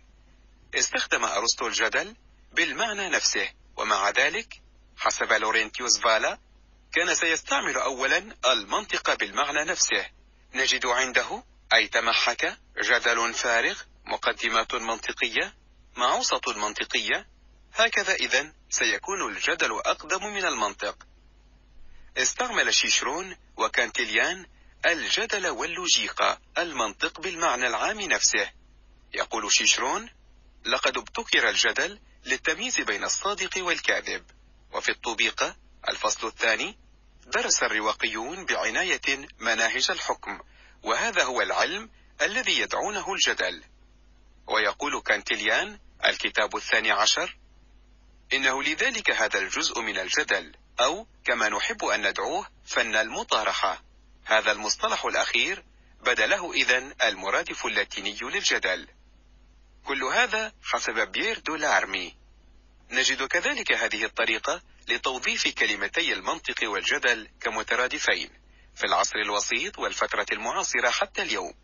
ومع ذلك استعملت مؤخرا كلمة الجدل كانت خاصة في الأغالب بمعنى تحقيري يفيد الفن المغالطي للمطارحة وبناء عليه تم تفضيل كلمة منطق باعتبارها أكثر براءة. ورغم ذلك فهاتان الكلمتان تعنيان في الأصل الشيء نفسه واعتبرتا مجددا كمترادفين خلال هذه السنوات الأخيرة. ملحق اثنان.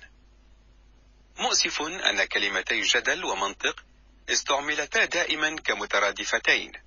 وإنني أجد في الحقيقة صعوبة في التفرقة بين دلالاتهما كما أريد. وتعرف المنطق من تأمل حسب ومن الكلام والعقل اللا منفصلان كعلم قوانين الفكر أي نهج العقل والجدل من تحادث وبما أن كل محادثة أفادت إما وقائع وإما آراء فهي تاريخية أو مداولتية كفن المطارحة هذه الكلمة مأخوذة بمعناها المعاصر. جلي أن للمنطق إذن موضوعا محددا محض قبلي دون إضافة تجربة.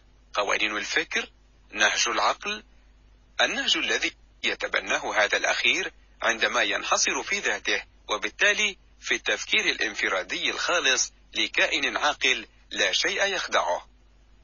سيبحث الجدل بالمقابل عن اجتماع كائنين عاقلين يفكران معا. الأمر الذي يجعل أنه مجرد ألا يكون على الإيقاع نفسه فإنه ينتج عنه مطارحة أي مشادة فكرية.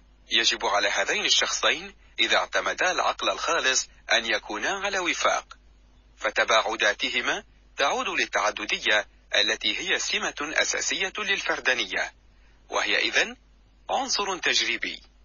يمكن للمنطق إذن أو علم الفكر أي نهج العقل الخالص أن يؤسس قبليا وليس يمكن ذلك الجدل في الأكثر إلا بعديا.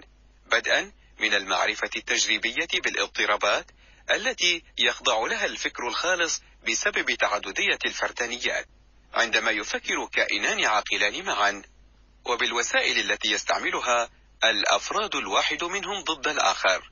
يريد كل واحد فرض فكرته الخاصة كفكرة خالصة وموضوعية لأنه من اللازم للطبيعة الإنسانية أنه خلال تفكير مشترك أي تبادل الآراء ما عدا المناقشات التاريخية إذا تبين ألف أن أفكار باء المتعلقة بالموضوع نفسه تختلف عن أفكاره فهو لا يراجع تفكيره الخاص لأجل أن يحدد مكمن الخطأ فيه بل يفترض أن هذا الأخير يوجد في فكر الآخر.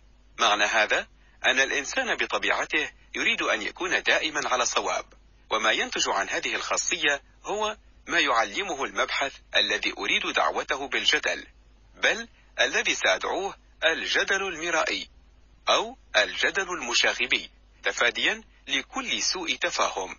سيكون إذن مذهب النهج المستوحى من الإيقانية الموجودة في طبيعة كل كائن إنسي. ملحق ثلاثة. أكب أرسطو في الطبيقة الجدل لتوبيك. بروحه العلمية المعتادة على تأسيس الجدل بطريقة جد منهجية ونسقية. الأمر الذي يستحق إعجابنا وإن كان الهدف وهو هنا عملي بالطبع لم يتحقق فعلا. بعد أن فحص في الأنالوتيقة التحليلات المفاهيم والأحكام والنتائج من جهة الصورة فقط انتقل فيما بعد إلى المضمون الذي لا يتعلق في الحقيقة إلا بالمفاهيم لأنه يقوم بها. ليست الدعاوى والنتائج في ذاتها إلا صورة خالصة والمفاهيم هي مضمونها. إن نهجه هو التالي. كل مطارحة هي بالأساس دعوة أو مشكل. لا تتمايز إلا من جهة الصورة. ثم قضايا مفروض أن تساعد على حلهما. يتعلق الأمر هنا دائما بالعلاقة بين المفاهيم فيما بينها. أولا هذه العلاقات أربعة. في الواقع نبحث بصدد مفهوم ما عن واحد حدة أو اثنان جنسه أو ثلاثة علامته المميزة خاصته الأساسية أو أربعة عرضه أي ملكة ما التي تتعلق به تعلقا خاصا وحصريا أولا وباختصار محمول. يجب إرجاع صورة كل مطارحة إلى واحد من هذه العلاقات. هذا هو أساس كل جدل. يعرف أرسطو في الكتب الثمانية التي يخصصها له جميع العلاقات التي يمكن أن تكون للمفاهيم فيما بينها من وجهات النظر الأربعة هذه ويعطي قواعد كل علاقة ممكنة. كيف ينبغي لمفهوم أن يسلك تجاه مفهوم آخر لأجل أن يكون خاصته أو عرضه أو جنسه أو حده؟ ما هي الأخطاء التي يمكن أن ترتكب خلال التعريف؟ وما الذي يجب مراعاته في كل مرة عندما ننشئ نحن أنفسنا علاقة كهذه؟ وما الذي نستطيع فعله لدحضها بمجرد أن ينشئها الخصم؟ ويسمى إعداد كل واحدة من هذه القواعد أو كل واحدة من هذه العلاقات العامة بين هذه المفاهيم التصنيفية الموضع. ويقدم 382 من هذه المواضع الجدلية من كتاب الطوبيقة. الجدل تبيكيو ويضيف إليها بعض القواعد العامة بخصوص المطارحة عموما لكنها بعيدة عن أن تكون شاملة. ليس الموضع إذن ماديا قحا وليس يرتبط بشيء ما أو بمفهوم محدد إنما يخص دائما علاقة بين فئات كاملة من المفاهيم. علاقة يمكن أن تكون مشتركة بين عدد لا منتهي من المفاهيم حالما ينظر إليها من خلال زوايا النظر الأربعة المذكورة سابقا وهو الحال في كل مطارحة ولزوايا النظر الأربعة هذه بدورها فئات فرعية. إن الفحص إذن دائما صوري إلى حد ما لكن ليس صوريا خالصا إلا في المنطق ما دام يهتم بمضمون المفاهيم. لكن بشكل صوري مبينا كيف ينبغي لمضمون المفهوم ألف أن يسلك تجاه مضمون المفهوم باء حتى يتمكن هذا الأخير من أن يحدد كجنسه أو خاصته صفة مميزة أو عرضه أو حده أو حسب الأبواب التابعة لها. نقيضة سبب ونتيجة ميزة وعيب إلى آخره. وتدور كل مطارحة حول علاقة كهذه. أغلب القواعد المصوغة من قبل أرسطو حول هذه العلاقات والتي ينعتها تحديدا بمصطلح المواضع هي تلك الكائنة في طبيعة العلاقات بين المفاهيم. كل واع من تلقاء نفسه بهذه القواعد ويحرص كذلك على أن يحترمها الخصم كما هو الحال في المنطق. ومن السهل جدا في حالة خاصة احترامها أو تبين أنها لم تكن كذلك إلا بتذكر الموضع الخاص بها. لهذا فالفائدة العملية لهذا الجدل ليست بالقدر الكبير. لا يقول تقريبا إلا أشياء بديهية والتي يراعيها العقل السليم من تلقاء نفسه. أمثلة عندما نثبت جنس شيء ما يجب أن يحمل عليه نوع داخل تحت هذا الجنس. وإلا فإن الإثبات كاذب. نزعم مثلا أن الروح متحركة. يجب إذن أن تملك نوعا من الحركة طيران مشي نمو نقصان إلى آخره. إذا لم يكن الأمر كذلك فإنها غير متحركة. إذا الذي لا نستطيع أن نحمل عليه نوعا ليس يمكن مطلقا أن يكون له جنس. إنه الموضع. هذا الموضع يصلح للبناء والهدم. إنه الموضع التاسع. وبالعكس متى لا يمكن حمل الجنس فالنوع هو الآخر لا يمكن حمله. مثلا شخص ما زعما قال سوءا عن آخر. إذا أثبتنا أنه لم يقل شيئا على الإطلاق فالأمر ليس كذلك. لأنه حيثما لا وجود للجنس لا يمكن للنوع أن يكون. في فئة الخاصة الموضوع المئتان وخمس عشر مصوغ هكذا. أولا للأبطال. إذا ذكر الخصم كخاصة شيئا غير مدرك إلا بواسطة الحواس فإنه ذكر في غير محله. لأن ما هو محسوس فرضه أن يصبح لا يقينيا حالما نترك مجال المحسوس. مثلا إذا فرض كخاصة للشمس أنها النجم الأكثر إضاءة المار فوق الأرض. هذا ليس مهما لأن الشمس عندما تغرب نحن نجهل إن كانت تمر فوق الأرض لأنها توجد خارج مجال الحواس. ثانيا لأجل البناء. نعطي خاصة ما بدقة إذا عرضنا واحدة منها غير معروفة بواسطة الحواس أو التي حضورها ضروري. في حال إن كانت معروفة من طرف الحواس. مثلا إذا ذكرنا كخاصة للمساحة أنها أولا ملونة. ها هنا بالتأكيد صفة محسوسة لكن هذه الصفة طبعا دائمة وإذا صحيحة. هذا هو ما يمكن أن يعطيكم فكرة عن جدل أرسطو. لا يبدو لي أنه بلغ هدفه وقد حاولت معالجته بشكل مغاير. إن طبيق شيشرون هي تقليد لطبيق أرسطو عمل تذكاري جد سطحي وفقير. ليست لدى شيشرون أقل فكرة واضحة عن ما هي طبيعة وغاية موضوع ما. هكذا يثرثر حسب فكرته معدا نوعا من السلطة المفلفلة بالكثير من الأمثلة القانونية إنه واحد من أسوأ نصوصه. لكن المفاهيم يمكن أن تندرج تحت بعض الفئات كالجنس والنوع السبب والنتيجة الصفة وضديدها الملكة والعدم إلى آخره. وهذه الفئات منظمة بواسطة بعض القواعد العامة. المواضع مثلا موضع لوكوس. للسبب والنتيجة هو سبب السبب هو سبب النتيجة. تطبيق سبب سعادتي هي ثروتي. إذا فالذي وهبني ثروتي هو أيضا سبب سعادتي. مواضع لوكي المعارضة واحد يستبعد الواحد الآخر. مثلا مستقيم وملتوي. اثنان يوجدان في الموضوع نفسه مثلا الحب يقبع في الإرادة. إذا الكراهية كذلك. لكن إذا كانت هذه الأخيرة موجودة في داخل الإحساس إذا الحب أيضا. وإذا كان غير ممكن للروح أن تكون بيضاء فإنها لا يمكن أن تكون كذلك سوداء. وإذا غابت الدرجة الدنيا غابت الدرجة القصوى كذلك. وإذا كان رجل ما غير عادل فهو غير عطوف. تلاحظون إذن أن المواضع للوكي هي بعض الحقائق الكلية التي تهم فئات كاملة من المفاهيم يمكن الرجوع إليها في الحالات الخاصة المقدمة لأجل أن نستمد منها حججنا وكذلك لأجل الاستناد إليها كحقائق واضحة بالنسبة للجميع. ومع ذلك فإن أغلب المواضع للوكي هي جد خداعة ومعرضة للعديد من الاستثناءات. مثلا موضع لوكيس يقول الأشياء المتقابلة لها علاقات متقابلة.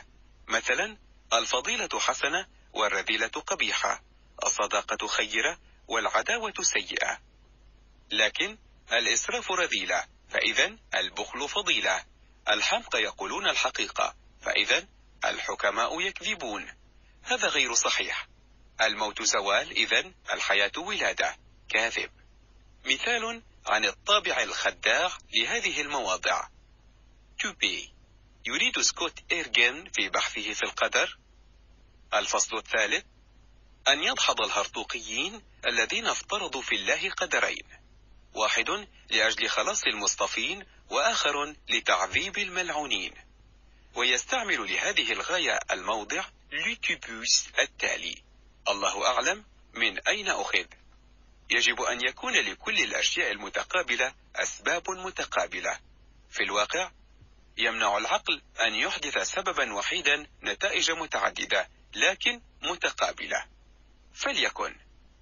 لكن التجربة تعلمنا أن نفس الحرارة تيبس الطين وتلين الشمع ومئات الأشياء من هذا القبيل. ومع ذلك يبدو الوضع لوتيبوس معقولا مستساغا لكنه يقيم برهنته بهدوء على هذا الموضع. لوتيبوس وليست تهمنا البتة. تحت عنوان ألوان الخير والشر. كون بيكون تيفيرولام تشكيلة كاملة من المواضع. لوتي. مع ضغطها. يجب أن تقوم بمهمة الأمثلة. يدعوها مغالطة. يمكن اعتبارها كموضع ليوكوس الحجة التي رد بها سقراط في الوليمة على أكتون. الذي أضفى على الحب أسمى الصفات الممكنة كالجمال الطيبة إلى آخره. فأثبت له العكس. ما نبحث عنه لا نملكه وبما أن الحب يبحث عن الجميل والطيب فهو إذا لا يملكها. توجد ظاهريا بعض الحقائق الكلية المنطبقة على الكل والتي بفضلها نستطيع أن نقرر بشأن الحالات المقدمة. مهما كانت مأخوذة بانفصال دون الانشغال أكثر بما لها من خصوصية. قانون المعاوضة هو موضع لوكوس جيد لكن هذا مستحيل لأن المفاهيم تولد بالتحديد لأننا نقوم بتجريد الاختلافات ولأنها تضم بالتالي الأشياء الأكثر تنوعا وهو ما يتضح عندما نقرب بمعونة المفاهيم بين الأشياء الأكثر تنوعا والتي لا يتم الحسم فيها إلا من خلال المفاهيم العليا. والإنسان ميال بطبعه أيضا إلى الاحتماء وراء موضع لوتيبوس عام عندما يكون في وضعية حرجة أثناء المطارحة. إن المواضيع لوكيلي هي أيضا قوانين اقتصاد الطبيعة. كذلك الطبيعة لا تفعل عبثا في الواقع. جميع الأمثال هي مواضع جدلية. لوكي مع إيحاء تطبيقي. كنتم تستمعون إلى فن أن تكون دائما على صواب. تأليف آرثر شوبنهاور. نقله إلى العربية. الدكتور رضوان العصبة. بصوت محمد التام. صدر عن كتاب صوتي سنة 2017